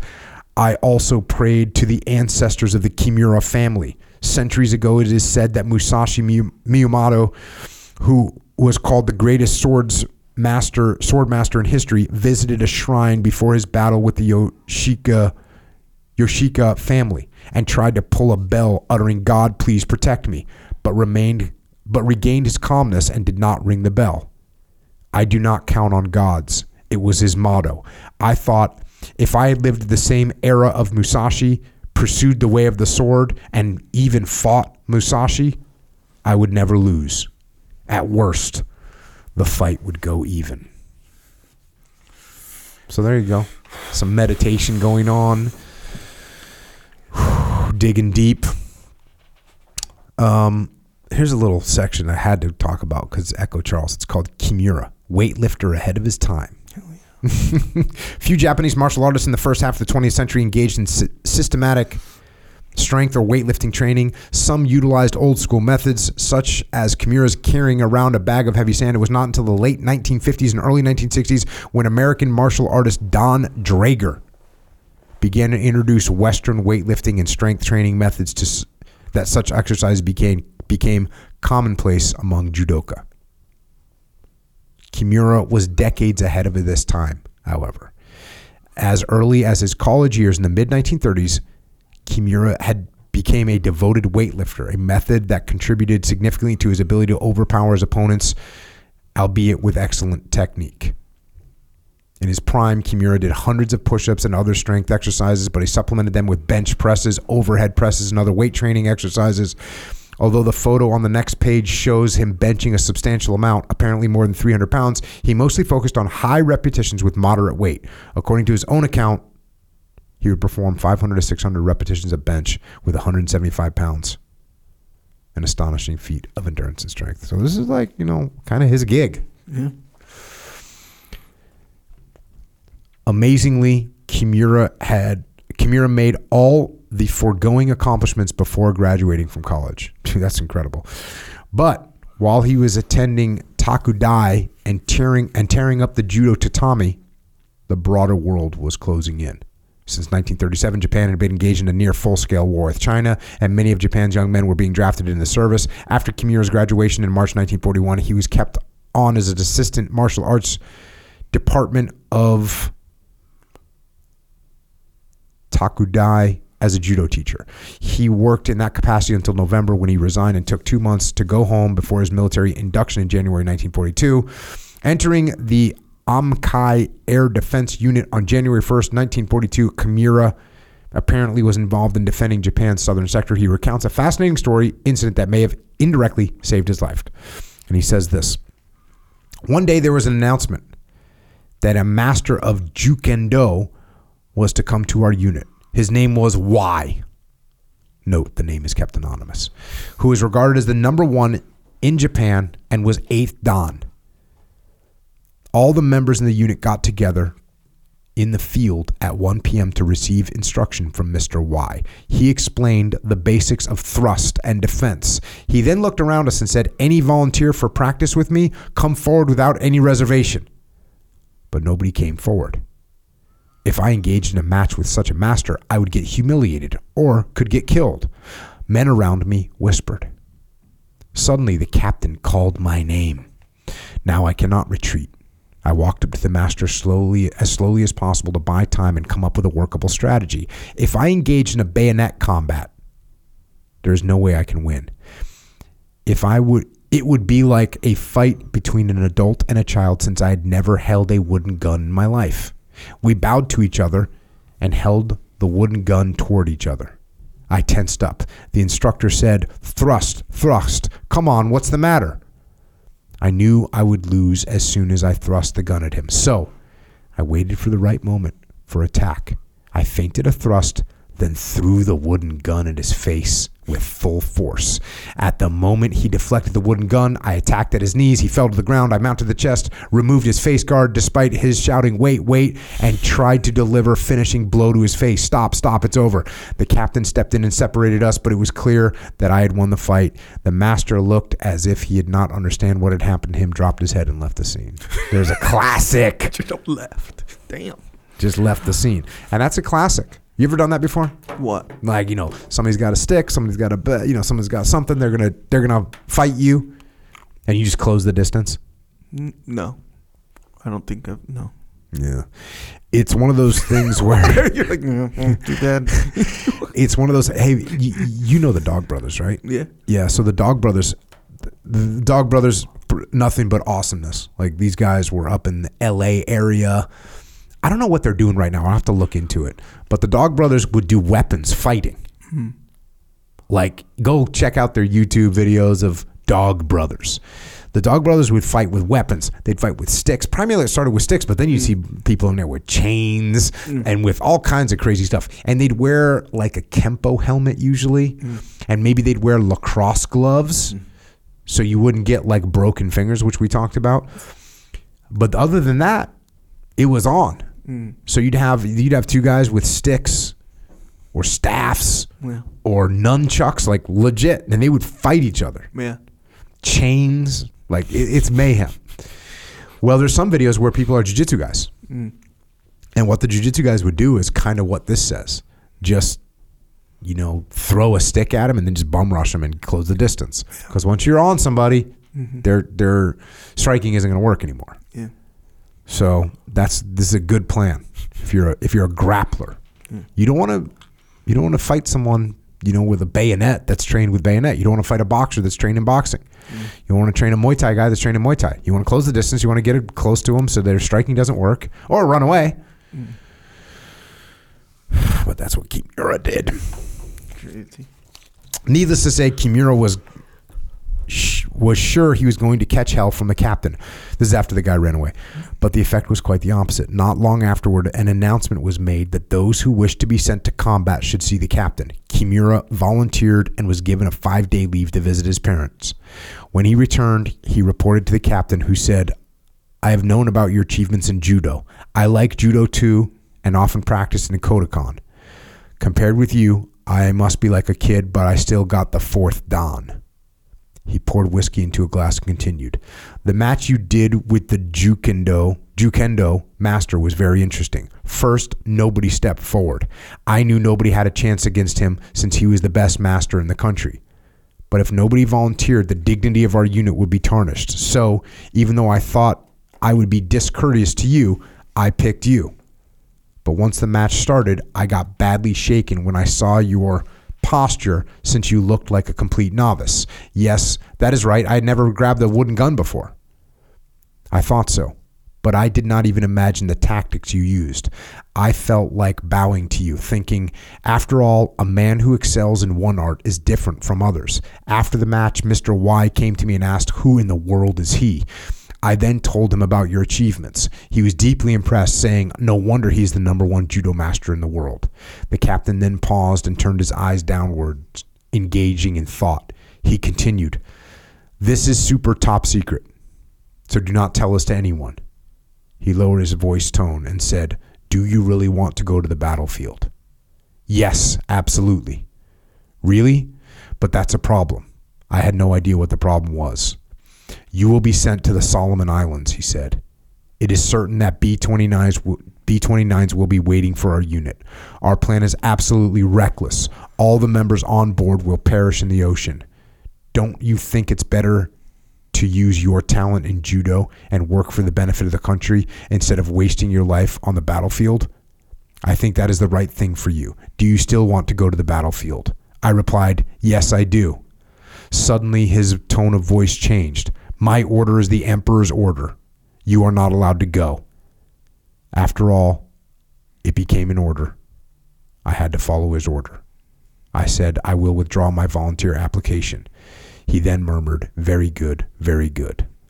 Later on, I heard that the transportation ship unit I was going to get on board was discovered by B 29s immediately before reaching the Solomon Islands, had oil scattered over the entire deck, received numerous bombs, and was engulfed in flames. Of over 500 and several tens of members, only one of them survived and managed to swim to a nearby island despite a severe burn.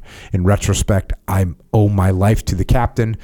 Judo moved him and saved my life. Kimura stayed for the rest of his tour on the mainland Japan. apparently transferred to a post near Asakura, his home island in southern Japan. Although he was in the army, he reportedly was allowed to teach judo once a week at the high school. Kimura was known as a heavy drinker as well as smoker, and according to one account, showed up at the school one day after drinking excessive amount of sake. He was holding a class on Newaza.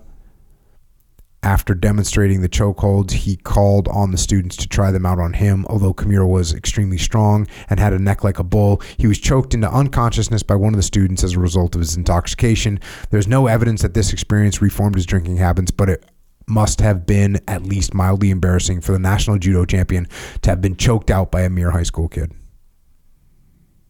He's on that sauce. It's very strange. Uh, you know, you you just the alcohol is so strong. You know, this guy's got to know that it's not helping his judo career. Remember, But we were talking about addictive personalities. Yeah, sounds like he's in the game. he's in, Yeah. in the zone. I mean, nine hours of training a day. Yeah. That sounds like it might be addictive personality. Alcohol is just one of the many. He's smoking cigarettes. Smoking cigarettes.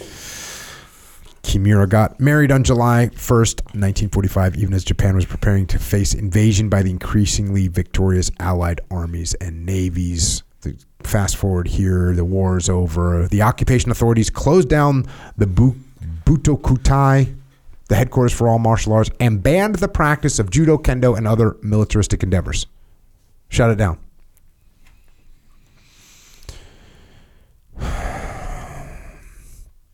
He says here, fast forward a little bit. I was standing at the end of a line of 60 or 70 people waiting for a train and was reading a paperback. Suddenly, four MP, this is military police, this is the occupation forces, men passed through the line nearby me forcibly. When I turned my eyes to them, I found them shouting Jap, Jap repeatedly. One of them grabbed the Japanese man at the front of the line by the collar, pulled the man toward him, and made, made a ring with the pointing finger and thumb and stuck the nose of the Japanese man with the flipped pointing finger with full force. The man covered his nose with his hands and stooped down from the pain. The MP did this to the MP men did this to everyone in the line, one by one, including women. When someone did not stoop low, they delivered another strike. My turn was approaching. While I was wondering about what to do, my turn came. One of the MP men extended his arm, trying to grab my lapel. I struck his hand with full force. The facial expression changed suddenly. The four MP men surrounded me and took me to the middle of a bridge nearby the station. This was not an ordinary fight to me. I had to win this fight to defend the honor of judo. One of them came suddenly and threw a right straight at my face. I blocked the punch with my left arm and kicked him in the groin with full force. He crumpled on the spot. When I turned back my head, another huge MP extended his arms and attacked me, trying to grab me from behind. I then hit his right arm with a hard knife hand and threw him into the river. There were two the other two were watching the scene in amazement but charged at me only one by one. I delivered a headbutt into the face of the third man. He was knocked out. I disposed of the last man by squeezing, his balls with full force. Ever since I was in junior high, I have been called Master Groin Squeezer and had an absolute confidence in this technique. I had asked all the audience to keep it quiet since I would be in big trouble if news got to the MP supervisors. But somebody must have leaked the news. I started to regret what I had done, but my concern turned out to be unnecessary. When I got to the MP headquarters, Captain Shepard said, Thank you for punishing the rogue MPs. They are the worst ones in our unit. They have sexually assaulted women, ate and drank without paying, threatened people with a pistol. We were about to be forced to punish them. They are also depressed after you beat them up. I'm truly thankful to you. I heard that you are the greatest judo master in Japan. I have a request to you. Could you teach us judo once or twice a week? Of course, I will pay you. I myself am anxious to learn judo. So that's how he kind of starts bringing it back. That's a scene out of a movie, though, huh? Yep. Just kicking four guys' ass. But you can see how it's happening. Again, this isn't a time where, like, mm. you know, these guys, what, a couple MPs, four MPs. Did one of those guys wrestle? Apparently not. Did the, one of those guys box? Apparently not. If they're just random dudes, And you're talking about yeah, a dude that's bench pressing uh, 175 pounds, 600 times an hour, and he trains judo, judo nine hours a day. yeah. This is a skilled dude. world champion, world champion. Uh, borderline unbeatable human being. Yeah. That's when you see a movie and a guy takes on four people, you're kind of like, ah, you know, but if you put in the light of this actual human, Yeah. Yeah, we're, and, we're, we're nodding in agreement. and you're talking about like a judo guy, right? Where it's not like a like a you know, I mean, no, no disrespect to the aikido, but like you know, let's say if it's Yeah. aikido guy, it's like it's different, you know. Judo guy training that hard for real judo for that long, that effective, that successful against an untrained guy, just one on one. This guy literally is like one of the easiest things to defeat as a person. Yep. It's like super easy, right? Now you got four of them. It's actually not that much of a factor. I mean, sure, you're going to take some this a hit here and there or whatever, but his training is harder than probably anything they could do to him as far as like hitting him or whatever. Just one training Yeah. session is way harder, way more uh, uh, ad- adverse. And they're used to beating people up. oh yeah, You know, they're not used to any aggression whatsoever. So they don't even have the idea to like gang tackle this guy. they can't even get their mind right. they they're just even two of them are watching this happen. you know what I mean? yeah, I, I, that to me is very, very, very believable. And they're yes. surprised as they're watching. You see guys getting their asses kicked. See a guy get thrown into the river. Yeah. You're like, what the hell just happened? imagine if you haven't really seen all that, you know, and you see two, three of your friends just get handled like super easily, almost like this guy's been training for this exact moment, and then now you're next, Yeah. and you have no training, Yeah. or maybe the, some street training because that's their jam, right? You just have no idea what you're doing. No idea. You you go to grab the guy and you're literally getting thrown like a mm. judo like like a judo player. It's hard for you and me to imagine because we've been training for so long. It's hard to imagine what it's like to not have any training. You know, I don't remember what it's like to not know jujitsu anymore. I, I mean, when I talk about like Master Chief Bailey, like I just remember that instance of like, well, this is confusing, but I don't remember what was actually what it was like the day before that. And like, if I would have looked, and I've been in a lot of fights actually growing up, been in a lot of fights, but what my thought process was was just ignorant. And, and ignorance is the wrong word. It's just like a hollow emptiness. Yeah, like bl- like a big blindness. Yeah. like you don't you don't see anything. You Yeah. see one or two things, and you think that's the whole story. one that, like, You it's just not have even no part of the idea. story. You just have no idea.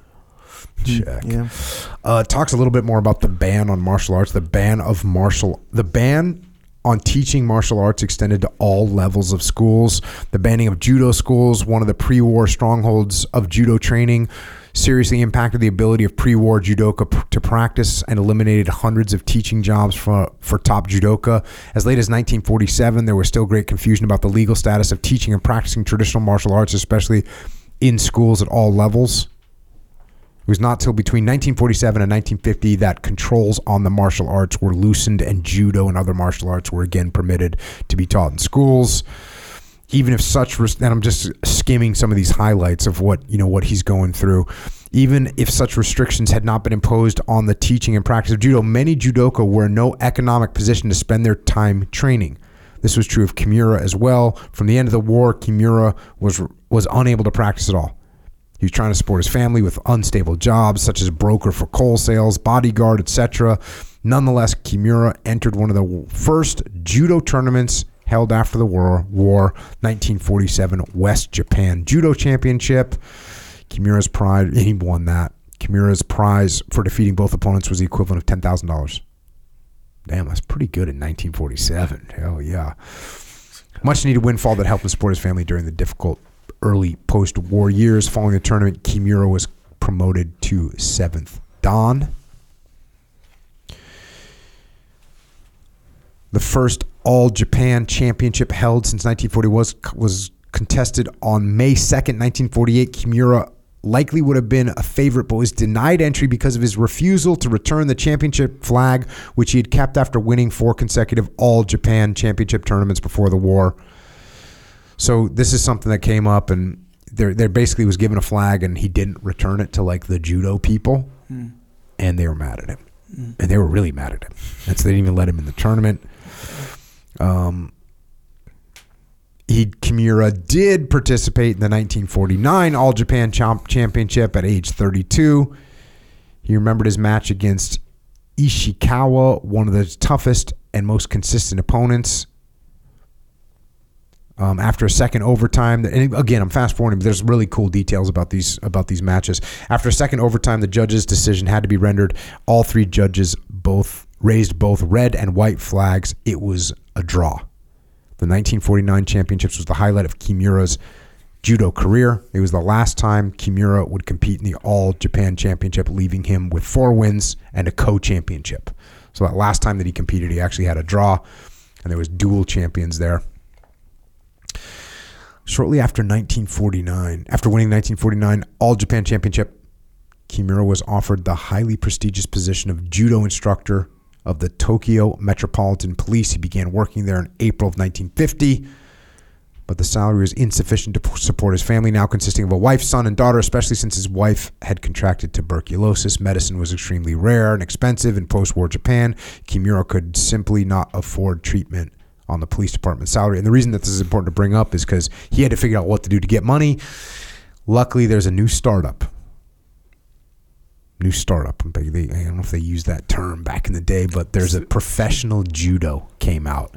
In pro judo's first tournament, Kimura worked his way through various opponents to reach the finals where he faced six Dan Yamaguchi Toshio. Kimura beat Yamaguchi by a Sotogari, followed by a pin, becoming the first professional judo champion. Then this guy that he fought, Yamaguchi, started getting into the pro wrestling scene. Mm. And uh, there's a whole a whole story. That we need to get Josh Barnett on here okay. to get that we can get down and get the whole history of Japanese professional wrestling and where it came from and how it went. And we got the Americans that came over, the Americans that were catch wrestlers that went over to Japan and taught these guys how to do this stuff. Um, but Kimura got involved in that and you know went to Hawaii, given a three month contract to demonstrate judo on the Hawaiian Islands. Pro wrestling, fast forward a little bit, pro, pro wrestling promoter gave him a, a offer to take part in weekly pro wrestling bouts. Money was great. He was able to get the medicine, able to buy the medicine for his wife. She was able to recover from her disease. Um, now, meanwhile, in Brazil, there was a guy, another judo guy named Kato. Kato weighed about 154 pounds. Helio Gracie weighed 139. Gracie faced Kato twice. In the first match on September 6, 1951, Kato and Gracie met at the Maracana Stadium in Rio de Janeiro, Brazil for a three round draw. So the first time we had judo versus jiu-jitsu, it was a draw. Guys that were roughly equal. I mean, 15 pounds is no joke, honestly. Mm-hmm. But they're more equal than some of these other matches that are going on at the time. Um, then they had a second bout, a second bout, September 29th, 1951. It's only 23 days later. Going to uh, a, a quote or a story told by Kimura about the second match, the rules of the bout were different from that of judo or pro wrestling. The winner was decided by submission only. Yeah. no matter how cleanly a throw was executed or how long uh, someone was pinned, it does not count. He issued the challenge to Kato, fifth Dan first. The gong rang. Kato was in good condition and threw Helio a number of times. However, past the 15 minute mark, I started to see, again, this is this is Kimura watching this. I started to see frustration in Kato's face. The throws had no damage on Helio since the mat was soft. At the 30 minute mark, it was evident that Kato was tired. What's the matter, Kato? Go Newaza, don't stand up, the Japanese in the audience yelled. Kato then threw Helio down by Osotogari, mounted on Helio, and started a crosshand choke. The audience roared with excitement, but as I watched carefully, Helio was also applying a choke from below.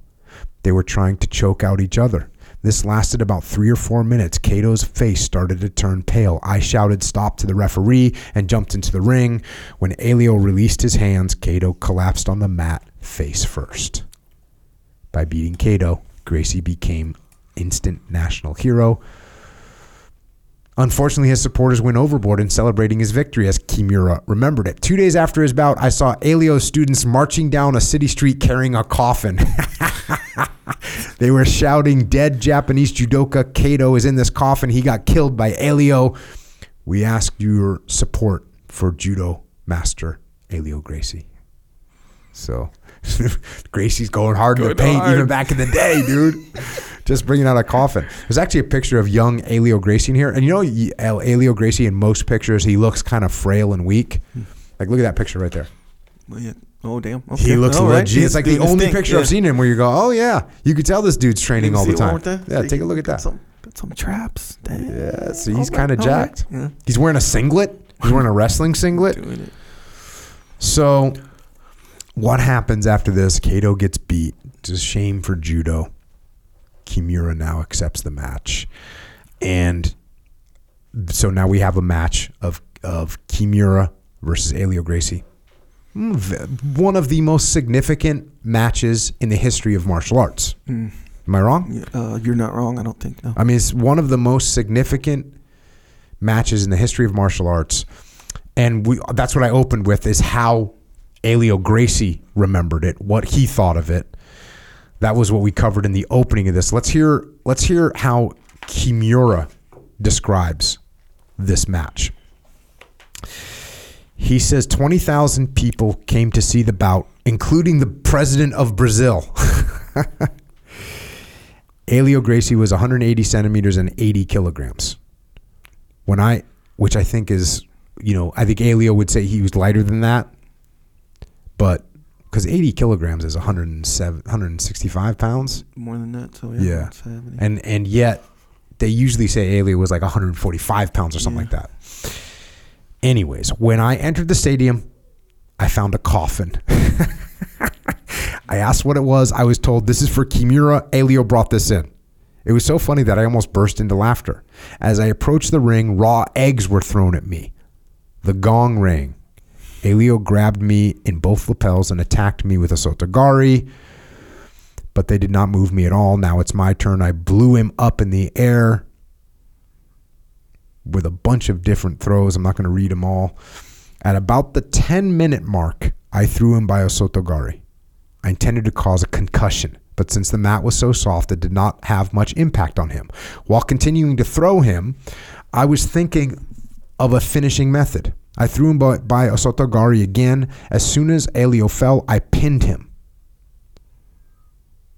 I held still for two or three minutes, then tried to smother him with my belly. Helio shook his head, trying to breathe. He could not take it any longer and tried to push my body up, extending his left arm. That moment, I grabbed his left wrist with my right hand and twisted his arm. I applied the entangled arm lock or the Kimura. I thought he would surrender immediately, but Helio would not tap the mat. I had no choice but to keep twisting on his arm. The stadium became quiet. The bone of his arm was coming close to breaking point. Finally, the sound of bone breaking echoed throughout the stadium. Helio still did not surrender. His left, left arm was already powerless. Under this rule, I had no choice but to twist the arm again. There was plenty of time left. I twisted the arm again. Another bone was broken. Helio still did not tap. When I tried to twist the arm once more, a white towel was thrown in. I won by TKO. My hand was raised. Japanese Brazilians rushed into the ring and tossed me up in the air. On the other hand, Helio left, let his arm hang and looked very sad, withstanding the pain. So there's video of this, by the way. Yep. You can go go watch this match. Pretty awesome. Um, the the uh, the headline of the newspaper um, says moral victory of he of Helio Gracie. But the funny thing is, the moral victory, the moral part is really tiny, and so it just basically says victory for Helio Gracie. And and look, in their minds, they it was a victory because they thought, hey, here's a guy that's a lot lighter, a lot smaller, a lot less athletic, and he was able to go a long time against this champion. So it was a moral victory for look at look at that, look at that title. So there was definitely the uh, some some bias in the media, we'll say back then. Uh, with that, you know, that's like I said, one of the most significant matches in the history of martial arts. Um, going back to the book here a little bit and fast forward, Kimura decided to join the growing and increasingly popular world of Japanese professional wrestling in November 1951. And then there's this whole story about this up and coming pro wrestling star who had fought under the stage name of Rikidozan. He established his own wrestling federation called the Japan Pro Wrestling Alliance. Rikidozan is often called the father of Japanese pro wrestling and has even said without him, there likely would be no such thing as pro wrestling in Japan. Rikidozan had trained on, in karate and in sumo and reached the third highest rank. Before long, Rikidozan and Kimura decided to pair up in an effort to put together a winning playbill and hike their income. Now he goes into this thing about these guys named the Sharp Brothers, Ben and Iron Mike, both 6'5 and over 250 pounds. So I'm, I'm sure these are Americans that rolled over there. And they were going to do a, uh, they did a series of tag team matches against Rikidozan and Kimura against these two guys, the Sharp Brothers. And this is this is pro wrestling. These are kind of worked matches we're getting into where we know what's going to happen, right? And this they're trying to it's literally like pro wrestling today. Yeah. But again, this Japanese pro wrestling, there's th- things that are real that happen. There's things that aren't. Again, we got to get Josh Barnett down here with his knowledge, exceptional knowledge of all this stuff to talk us through it. Um, so then this happens. Their growing popularity led the media and the public to push for a bout between Kimura and Rikidozan, billed as the duel of the century. The match was to last 60 minutes. Kimura remembers what happens what happened next. I met with Rikidozan and asked his opinion. He said, "That is a good idea. We will be able to build a fortune. Let's do it." The first bout was going to be a draw. The winner of the second bout would be determined by paper, scissors, stone. After the second match, we will repeat this process. We came to an agreement on this condition. So this is all just fake. It's fake pro wrestling. As for the content of the match, Rikidozan will let me throw him, and I will let him strike me with a chop, and we rehearse the karate chops and the throws. So this is just a big, you know, big mm-hmm. pro wrestling show. However, once the bout started, Rikidozan became taken by greed for big money and fame. He lost his mind and became a madman. When I saw him raise his hand, I opened my arms to invite the chop. He delivered the chop not to my chest, but to my neck with full force. I fell to the mat. Then he kicked me. Neck arteries are so vulnerable that it did not need to be Rikidozan to cause a knockdown. A junior high school kid could inflict a knockdown this way. I could not forgive his treachery. That night, I received a phone call informing me that several tens of Yakuza are on their way to Tokyo to kill Rikidozan. Damn. Yeah, it's a mayhem. and he goes on. He goes on. Um, eventually, Rikidozan. He didn't get killed that night, but he died of. He died later. Um, from other issues, stabbed with a short story. I mean, it's that was like 10, 10 years later or something like that. But uh, kind of terrible. You ever seen some of those matches gone wrong? Oh no! Wait, the Japan, the, the any Japan pro ones? wrestling? No, I, No? I I didn't. I'm not. I wasn't. You seen occasionally someone get caught in a Kimura actually? Yeah, yeah. You see remnants of that Yeah. stuff all like, the time. like yeah. people get pissed. Well, I always thought it was part of the show. Sometimes Mm. There's one famous one where I think Kurt Angle gets caught in a Kimura by like a young upcoming wrestler that knew jujitsu and like puts it on him for real. Mm. Yeah, it's kind of messed up. Yeah, and I don't know the deal, um, but I wonder how choreographed or how, like, intro. Do they? Is every detail kind of sorted out beforehand, or is it just sort of like, hey, here's the gig, you go, you get ahead, and you come back, then you get ahead, and then you come back and win, or, or like, well, I don't know what think the they deal actually is. know what's up.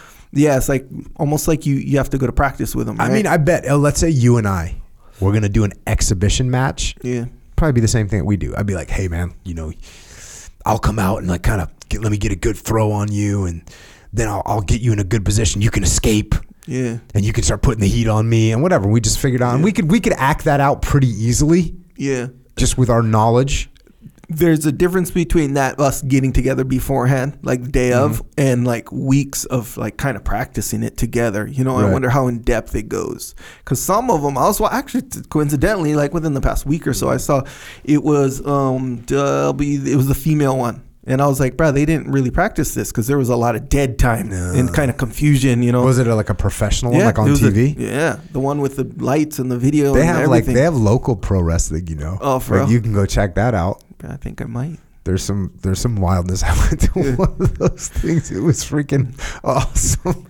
Guys were going crazy. Like you're looking at them impressed. Like this is dangerous. Like Yeah. whatever they're doing. I seen a guy jump off of a building. I saw a guy jump off of a building Yeah, in that's- Ocean Beach, California, in a wrestling match. Jump Oh, off of a damn. building and land in a ring on somebody. Oh damn. Like- okay. Yeah. If I did that, or if you did that, we would be hurt, hundred percent. Yeah. hundred Pretty percent. much any building. I yeah, Think I, would be I don't know hurt. what kind of drugs these dudes are on or what they're taking. You know, whether they're on whatever. But hey, man, Some pain reliever. there you go. scenario. Definitely some pain reliever scenarios going on. I do know that there's technique though to the to the safety of Oh, the for moves. sure, So like sure. the um, there actually used to be this reality show on like wrestling school Uh-huh. or whatever. So I think that's my initial um, knowledge Mm. from like the little techniques. But you know how you know the one I don't know the the names of the moves, but when the guy's laying on his back and you do like a drop with the back of your leg, Yeah. you jump up and you land on with the back of your leg on his face. Yeah, You like you know you Yeah, make the little heel's gonna hit space. first, yeah. like your knees kind of bent or whatever. There's like all these techniques, and even it's funny like, that land- jujitsu is the complete opposite of that. You're just trying to hurt the other person. yeah, everything's. you know what I mean? Yeah, Like you take away that space. yeah, make it more effective. But yeah, I do wonder how that is. I think, um, oh, freaking Sakuraba was in that for a bit. Yes. The pro definitely wrestling. Was. Definitely was. Yeah. And see, that's the thing in Japan and in MMA and pro wrestling and shoot wrestling and paint. There was all kinds of crossover. There were worked fights. There were not worked fights. So there's a there's a lot of stuff going on there. Yeah. A lot of stuff that it's hard to follow. That's funny how like the guy um, deviated from the script and then the yakuza was immediately on his trail. That is fun. Not funny, but that's interesting right there. Yeah, and then you wonder, did they have bets on it? Yeah. I mean, were they betting on this even though everyone knew it was fake? Like, what's going on? Or are you just not allowed to do that kind of violation? I know, right? Ruining the show for us. Maybe that. I'm sure there's a bunch of other stuff that's kind of dependent, you know, riding on on that show. It's weird. You can always hear, uh, like when Rogan's talking to somebody that they're into pro wrestling. He Mm-hmm. he doesn't get like I'm that way too. Like I can't I can't I can't buy into it. You know, I can't be like, oh, that's cool. Right. Like Rick Rubin the other day. Rick Rubin's a huge fan of pro wrestling. He's he's like talking about how it's more like life than UFC. like I do, I mean, I'm sure at some point we'll talk through it, but Yeah. him and uh, Tony uh, Hinchcliffe, he's totally into it. Yeah. And I've heard, you know, him and and it seems like Joe has a hard time with like figuring out why it's cool. And I'm, I'm I agree with Joe. Like it's hard Yeah. when you can watch two humans fight in a cage for real. Why would you possibly want to wa- watch two people act it out? It just Right. doesn't make sense to me. Yeah, yeah. I'm sure there's something we're missing as far as the, the pro wrestling and life parallel, but uh, you, know, you never know, right? Yeah. I mean, how much pro wrestling do you watch? Yeah, I don't watch enough, Yeah. man. You know, I don't watch enough. I, I it's hard for me to watch it because it takes a long time too. Yeah. You know what? You know what? I will give up. I will concede. You know when you see a clip, mm. you know a clip of some pro wrestling. Yeah. That might be pretty cool. Hell yeah. You know, like uh, back in the day when all of a sudden the gong would go because the Undertaker's like showing up, Sure. Sure. or like Stone Cold Steve Austin, yeah. like the, whatever entry, wild entry he has. Yeah. You know, So, th- you're right about that. there's that. some dramatic elements that we give credit to. We They have are to give really credit. fun. So, con- and when you consider that part of it, and I'm remembering back to my childhood days where I didn't really watch the whole thing, but you know, like they'd have the commercials for it. I'd be like, Mm. bro, that event, whatever they're doing in there, I don't care what they're doing, whatever they're doing, that looks fun. So, and then you have all these crazy characters, like when The Rock was in his heyday, and when Do You Smell What The Rock Is Yeah, Good? Because yeah. we were waiting for that. We were Oh, waiting yeah. for him to say that, and then you know, like, and you know, he, you know what he's about to do because he has the whole ritual, you know, the the people's eyebrow and all this stuff. So, um, the, so when they came out with like the real characters, like I, and the earliest I remember is the there was like two twin brothers, and they had a movie or whatever, but it was like that era. It's like '80s, and then um, who was it? The freaking Ultimate Warrior. Yeah. Hulk Hogan, like all those guys when they when they were like these these characters are really Hulkamania running wild. Yeah. yeah, I know. man. So that event just started getting bigger and bigger and bigger and bigger. Yeah, and then the stunts are all crazy or whatever. So yeah, Yeah. you individualize like a certain sequence or a certain like action or whatever. Oh yeah, I see it. I see it. Yeah. But at the end of the day, I think what you're talking about or what we're talking about is when you watch two guys like in UFC, we'll say, and they're really fighting, you don't know who's gonna win, you don't know how. This is gonna be hard. This is gonna be a tough fight. It's real fight. If he gets elbowed or kneed in the face, bro, it's like there's some real consequences. Yeah. And then you're like, okay, this one's obviously like choreographed. Like Yeah. obviously that part of it is hard. I guess what we're missing is, you know, to give credit to Rick Rubin and Tony Hinchcliffe is like if they're tracking that whole story. It's like have you ever watched Breaking Bad Some or some series, Yeah, some yeah, yeah. series on TV where there's a bunch of characters and there's stuff happening. Yeah, yeah, stuff- And so you go, "Oh, this is a cool story and we're going to follow it." Yeah, yeah. I've never participated enough in that thing to really like understand all the stuff that's Yeah. going on. So That is that's a- probably why those guys are into it and super hype about it. Yeah. And I doubt that Joe has ever participated in enough or paid enough attention to be like, wait a second, who's gonna win tonight? Yeah, yeah. because it's real easy just to be like, who's gonna win tonight? There's no winning. yeah, yeah. There's no- so I'm not gonna watch it. Even it's if not there real. was not real. Yeah, Yeah, exactly. so. But that but that's a good point though. And because yeah, like, Like I you got to make an investment in it. yes, like and I'm not show- really willing. I'm really honestly not willing to invest in something when I could. I would much rather watch two people fight for real. So, do you- and you you mentioned Breaking Bad. So, did you watch Breaking Bad? Yes. Is that one where you kind of know? Oh, remember when that happened? Do you know kind of the storyline, give or take? Breaking Bad, Yeah, yeah. It's it's a story. It's Yeah. one big story. right? So, are you familiar with that particular story though? Breaking Fairly, Bad. yeah. I mean, okay, I am now that I watched it. Yes, I, mean, I can't so- recall it all right off the top of my head. Yeah, so perfect. So if you if you get into a show like that, and you know you got Netflix is really good at that right now. Like the format Mm-hmm. Yeah, is yeah, like, yeah. oh, you can't wait for the next one kind of thing. See what happens, all this stuff, all these turns. So it's essentially that, but in the wrestling combat sports format. And honestly, I don't even know if there is a sustaining plot through the professional wrestling. I don't even know. There might be. There might not be. I don't know. Uh, and actually, you're right. So I will. Here's my my uh, my statement. If there is, I can see it now. Yeah, yeah. Good. Before it's like all this other stuff. Sure, we know. So just like we know Breaking Bad's not real. Yeah. You know, if you're there to really see a real meth lab be operated, then you're not gonna like Breaking Bad because you're gonna be like, this is just a, not real. Yeah. You know. But if you like the story, it grabbed you or whatever. I think pro wrestling, and I can see how they could do a good job too with these characters. Bro, I totally see it. Mm-hmm. Yeah. Now,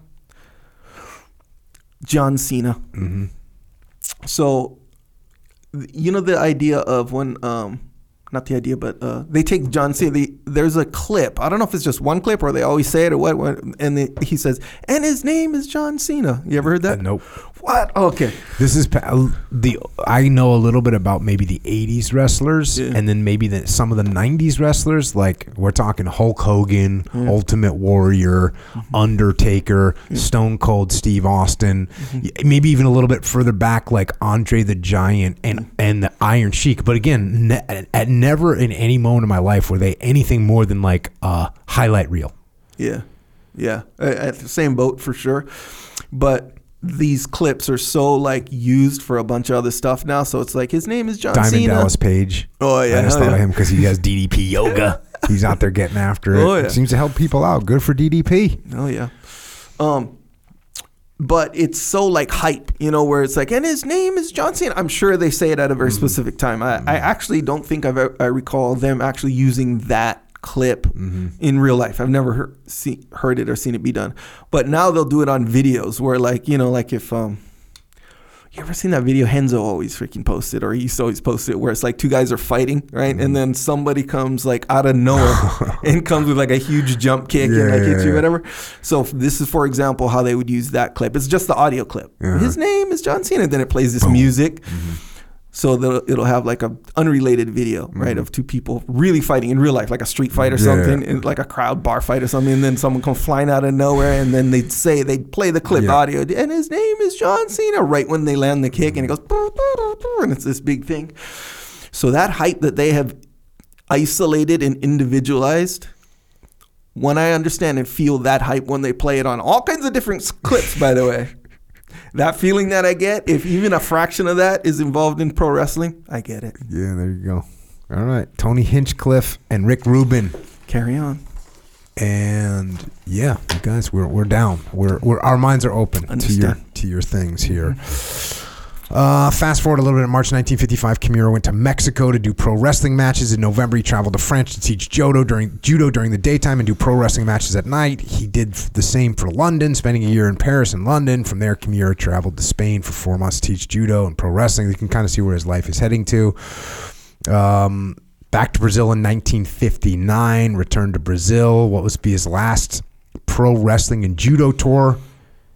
He was challenged by Valdemar San- Santana, 27 year old champion of Gracie Jiu Jitsu, Capoeira, and boxing. Kimura claimed that Santana had a fourth dan in judo, though this may have been his rank in Gracie Jiu Jitsu. At 6 foot, 205 pounds, he was taller, heavier, and much younger than Kimura, now 42. The year before, Santana had knocked out Helio Gracie in a fight lasting three hours and 45 minutes. That's no, no time limit activity right there. Uh, so these two guys fight. Kimura threw Santana, applied his uh, Kimura lock. Then they did a rematch. This rematch was Vale Tudo. Kimura hurt his left knee. Uh, the promoter insisted that they fight anyway. He says, if you refuse to fight today, the angry audiences will set fire to the arena. If this arena got burnt to ash, I would make you accountable for the damage. So he gets pressured into this fight with little choice. Kimura went ahead with the fight. I'm gonna they give some pretty good detail around the fight. He says, I traded kicks with him. The entire audience was standing with excitement. Even in this situation, I was able to think clearly. I was thinking he's one level higher than I, both in kicks and open hand strikes. In order to win, I must take the fight to the ground. Fast forward a little bit. All of a sudden, I received a head cracking impact. I experienced a tremendous ear ringing, got momentarily unconscious. I had received a headbutt on my left temple. It was a headbutt from the side. I had thought that all headbutts would come from the front. I never knew of a side headbutt. Then he says, I cannot lose here. I must win even if I may die, I thought. Driven by this willpower, I tried to fi- find a way to fight back. The referee came between us to separate us. We were already covered in blood. The fight was brought back to the center of the ring again. He threw an open right hand strike. I caught the arm and attempted a throw. It seemed like it would score I would score a clean throw. However, it was a miscalculation. We were both heavily covered with sweat as if a large amount of water had been poured onto our heads. Moreover, he had no jacket on. There was no way such a technique could have worked under these conditions. His arm slipped through, and my body rotated in air once forward, and I landed on my back. So this is classic, right? He tries a judo throw, but they're all sweaty. Mm. I mean, it's it's kind of crazy when we when we're doing jujitsu. It's like, oh yeah, this sweat here. Like, oh yeah, I can't do that when it's sweaty. We literally say that now, mm. even about you know heel hooks. Like if someone's super sweaty with a heel hook, it's hard to get a heel hook. Harder. Mm-hmm. Mm-hmm. Arm lock. If someone gets super sweaty, it's harder to get it. Throws, judo throws, real hard. Mm. I screwed up, I shouted in my mind, but it was too late. He immediately jumped at me. If he got on my chest, he could freely strike my eyes, nose, chest with his elbows. I caught him in a body scissors. I squeezed his body with full force, hoping to sever his intestine. He crumbled momentarily, but did not surrender. Since the body scissors did not finish him, I realized that I was in a disadvantageous position. When I lifted my head, I saw when I lifted my head, hundreds of stars flew out of my eyes. I took a straight punch in the nose and my eyes. It was an accurate, intense punch. The back of my head got slammed onto the mat. Moreover, an intense headbutt attacked my abdomen. I felt like my organs would be torn into pieces. Once, twice, I hardened my abdominal muscles to withstand the impact and waited for a third attack. At the moment the third headbutt came, my right fist accurately caught his face by counter. It landed between his nose and eyes, blood spattered. I had also been heavily covered in blood. The blood interfered with my vision. Kill him, kill him, the devil in my mind screamed. He wobbled and stepped back and tried to run with the ropes on his back. I chased him, throwing kicks and open hand strikes. He returned headbutts and elbow strikes, but neither of us was able to d- deliver a decisive strike. Maybe we were both exhausted, or maybe the blood in our eyes prevented us from aiming clearly at the target. After all, the 40 minutes ran out, and the match ended in a draw. I don't know. I didn't look for that one on YouTube to see if it's on there. Mm. Uh, getting into the final years, Kimura returned to Japan, retired from competition. 1960, took up a position of judo instructor at his alma mater university. He was highly successful coach. He trained a bunch of champions. His final years, however, were marred by the petty vindictiveness of the Kodokan authorities, who froze his rank at seventh dan because he had refused to return the championship flag he believed he had earned in 1939, and because he had promoted a number of people in Brazil to black belt ranks in judo without authorization from the Kodokan. His professional wrestling experience also upset powerful figures who tr- controlled judo rank and who thought he had demeaned the art by engaging in this form of entertainment. He remained a seventh Dan from the age of 30 until his death at 75.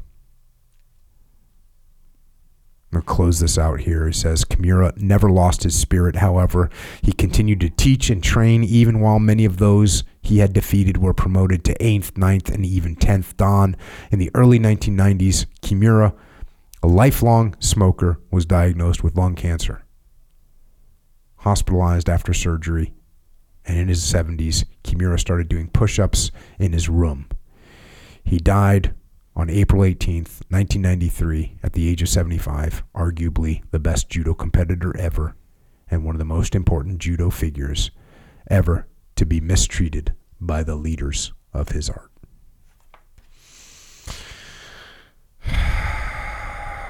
So, there you go. Um, always important to know your history. Always important to know your roots. Always important to learn some lessons here. And uh, just a cool book from Christopher M. Clark. Once again, the book is called The Triumphs and Tragedy of One of Japan's Greatest and Most Controversial Judo Champions. Um, good place to learn some lessons and to see where we can improve, where we can become stronger, faster, smarter, better. See where we can become a little bit more like Kimura. So there you go. Mm-hmm. Echo, Charles, Sure, yeah. if we're going to be getting better, we need to fuel the system. We got true. some Jocko Fuel, some JockoFuel.com. I was up at this big food expo thing. Mm-hmm. Sure. And at this big food expo, with a bu- I saw a bunch of people there. They're coming up to me and they're saying, "I didn't know you made supplements. I didn't know you made an energy drink. I didn't know you, know you made a protein drink." A, a- a decent amount of people. I would say half the people that came and said hi to me were like, "Oh, I didn't know you had this," which means I know I do a terrible job of putting the word out there. So, JockoFuel.com. We make the best supplements in the world, straight up. Yep. So check that out. Check out jockofuel.com. Get yourself some ready to drink malt. Get yourself one of these drinks here. Energy drinks. Energy drinks. Sure. Uh, Without the stigma, by the way. with yeah, good, that's good for you. Your kids can drink it. Yeah. You know, like that we made it as good as you can possibly make these things. So we got stuff for your joints. If you're going to be doing judo, judo, and jiu-jitsu and wrestling and Muay Thai and boxing, your joints are going to be need a little. They're going to need a little comfort. A little love. Need a little. Get yourself some joint warfare. Get yourself. Get yourself some time war. By the way, Yeah. we're trying not to get older, Yeah. right? Get that time war. It's basically designed for your entire health profile, especially the longevity profile. So we just brought that out. Check that one out. You can get the stuff at jockofuel.com. You can get it at Wawa. You get the drinks at Wawa. You can get them at Vitamin Shop. You get all the stuff at Vitamin Shop. Military commissaries, Hannaford's, Dash stores in Maryland, Wakefern, ShopRite, Circle K, HEB, and Meijer. We got it going on. Um, Circle K. Did I say Circle K, Florida? Yeah. So a bunch of different great stores. You can get this stuff. Uh, also, if you're doing jujitsu, if you're doing judo, you're going to need some gear. You need to wear a gi. OriginUSA.com. Get yourself a gi. Get yourself a rash guard if you're doing no gi. Get yourself some spats if you're Sure. wearing spats, or get yourself some shorts. All the stuff made in America. No, no one's being enslaved like they are if you buy some other brand that's that's contracting out a sweatshop in Southeast Asia mm-hmm. or in China to make your gear by some 11 year old girl that's getting paid 12 cents a day. Don't do don't participate in that. No reason. Made in America. Even the fabrics are made in America. Boots, jeans, joggers, t-shirts, hoodies. OriginUSA.com. Go get some. I wore that light wash Delta 68 Oh. yesterday to the mall. Okay. I don't go to the mall, but I did. It was my daughter's birthday, etc. Yeah, etc. things happen. Yeah, things happen. But the first time I wore the light wash Mm-hmm. during the day, where everyone could see. Yeah, very comfortable, actionable. You know, you can do some squats if you want in them. I didn't, but I did get this a massive compliment from my lovely wife. And she said, They look good on you. "There you go. There you Okay. go. So fashion and function Yeah. on that one. I'm more That's a focused side on the function thing, but Yep. obviously, Mrs. Charles is focused on the f- the fashion side. Hey, if you're gonna get a fashion compliment from someone who it means something to and from, Yeah. OriginUSA.com to go check it out. That's a good one. Also, Jocko's store called Jocko Store. This is where you can represent shirts, hats, hoodies, all that stuff. Discipline equals freedom. Represent that on this path. We're not training nine hours a day necessarily, mm. mm. but if you are, I ain't, I'm not gonna say nothing. Yeah. Get your bench Props. on. Props. Yes. Whatever you like. Nonetheless, you're representing while you're doing these things, or just cruising, just walking around, whatever. You can do that, and you can get it from JockoStore.com. Also, there's a shirt locker. If you want a new shirt every month with different types of cool designs, still representing the path, mm-hmm. by the way. But it's a subscription scenario. So yeah, check that one out. It's called the Shirt Locker. It's on JockoStore.com. Subscribe to the podcast. Check out Jocko Underground. JockoUnderground.com. We're about to record one of those actually when we get done here. We cover some other topics. We do Q&A. It's also a platform that we own. So we can say whatever we want. We can't get banned. It's banned proof. It's cancel proof. If you can't afford $8.18 a month, we get it. It's okay. Email assistance at jockounderground.com. But we just want you there with us in the underground. Don't forget, we have a YouTube channel. Subscribe to that. Origin USA, Jocko Fuel also have YouTube channels. We got Psychological Warfare. We got Flipside Canvas. Bunch of books. This here book, once again, Kimura, The Triumphs and Tragedy of One of Japan's Greatest and Most Controversial Judo Champions. It's written by Christopher M. Clark. So check that out. Get yourself some history. Know your history. Don't forget about the Way of the Warrior Kids books. I mean, come on. You want your kid to be raised with discipline, but it's hard to impose on them. But when they voluntarily want it because they understand it, it's going to make your whole life better and it's going to make their lives better. Way of the Warrior Kids series.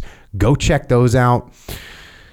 Obviously, I've written a bunch of other books as well. We also have a leadership consultancy. Go to echelonfront.com if you need help inside your organization. We can solve all your problems through leadership.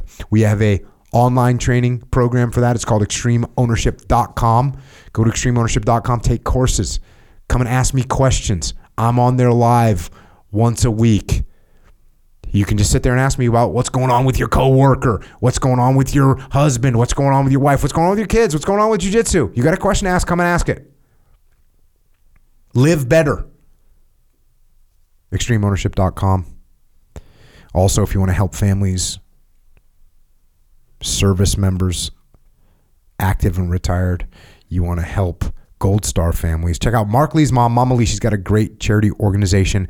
If you want to donate or you want to get involved, go to americasmightywarriors.org. And don't forget about Micah Fink, heroesandhorses.org. Latest update from the wilderness. Apparently, at this time, Micah Fink is in a snow cave. Damn. He has killed a mountain lion and he is making a jacket from the mountain lion skin. That's what's going on. That's the latest report. You know, unverified at this time. Sure. But you know, we have faith. If you want to connect with us on the on the social media, Echoes at Echo Charles. I'm at Jocko Willink. Just watch out for the algorithm. It's there. It's there. It's it's it's literally artificial intelligence that's meant to make you watch it more. That's its whole purpose. You want people are like, oh, AI is not going to be evil. Some people are like, oh, AI is evil. I'm going to tell you that AI is evil. It's a little dopamine dealer, and it's in there going tick, tick, tick, spreading it around. Got you. Isn't it embarrassing that it gets you? Yeah. Kind of It embarrassing. feels embarrassing, yeah. But Why? What, what do you mean? It feels, but it's not. I'll put it this way: I don't discount what I'm up against. So, uh, Mm-hmm. in hindsight, you see what I'm saying? Because the thing is made specifically, just like how you said, Yeah. made specifically it For knows- you. Mm-hmm. For you, like in a way, it probably is not. Doesn't think it's evil. It probably thinks it's good. It's probably like, hey, you know what? I Oh, care it's about doing its job. Yeah, yeah, it's doing Yeah. its job. It cares about you. It cares. The internet knows what you like because you told it what it like. What That's you like, like. the smothering mother that thinks she's doing a good thing by like smothering the kid Yeah. with you know all this love and joy and toys and cookies and crackers, mm. and that kid ends up weak. It's true. That's a perfect analogy. Like, oh, I saw his his his beautiful smile after I gave him that cupcake. Yeah, so what am I give him do? another one. Give him another one. Maybe another flavor. Dopamine, dopamine, dopamine, dopamine. All right. So watch out for that algorithm. Watch out for that dopamine dealer that's locked inside your phone waiting to get out. He doesn't even he's working 24 hours a day by the way. He's a freaking robot. He doesn't get he's not getting paid. He's just in there just just uh, an inanimate thing is taking your time, stealing your life from you. Just watch out for it. And thanks to all the true warriors in our military that are out there on the front lines protecting freedom around the world. Also, thanks to our police and law enforcement, firefighters, paramedics, EMTs, dispatchers, correctional officers, border patrol, Secret Service, all first responders. Thank you for protecting us here at home. And to everyone else out there, you know, there's a doing my research on Kimura. There's an interview from a 1987 issue of Full Contact Karate magazine. And Curious did a bunch of stuff. You can Google it. But one thing he says is you can't just lie around sleeping like everybody else. Yeah. That's how he trained three times harder than his opponents. That's how he was lifting. That's how he was training. That's how he was conditioning. That's what he did. That's how he became champion by getting up every day and getting after it. And I actually recommend that you do the same. And until next time, this is Echo and Jocko out.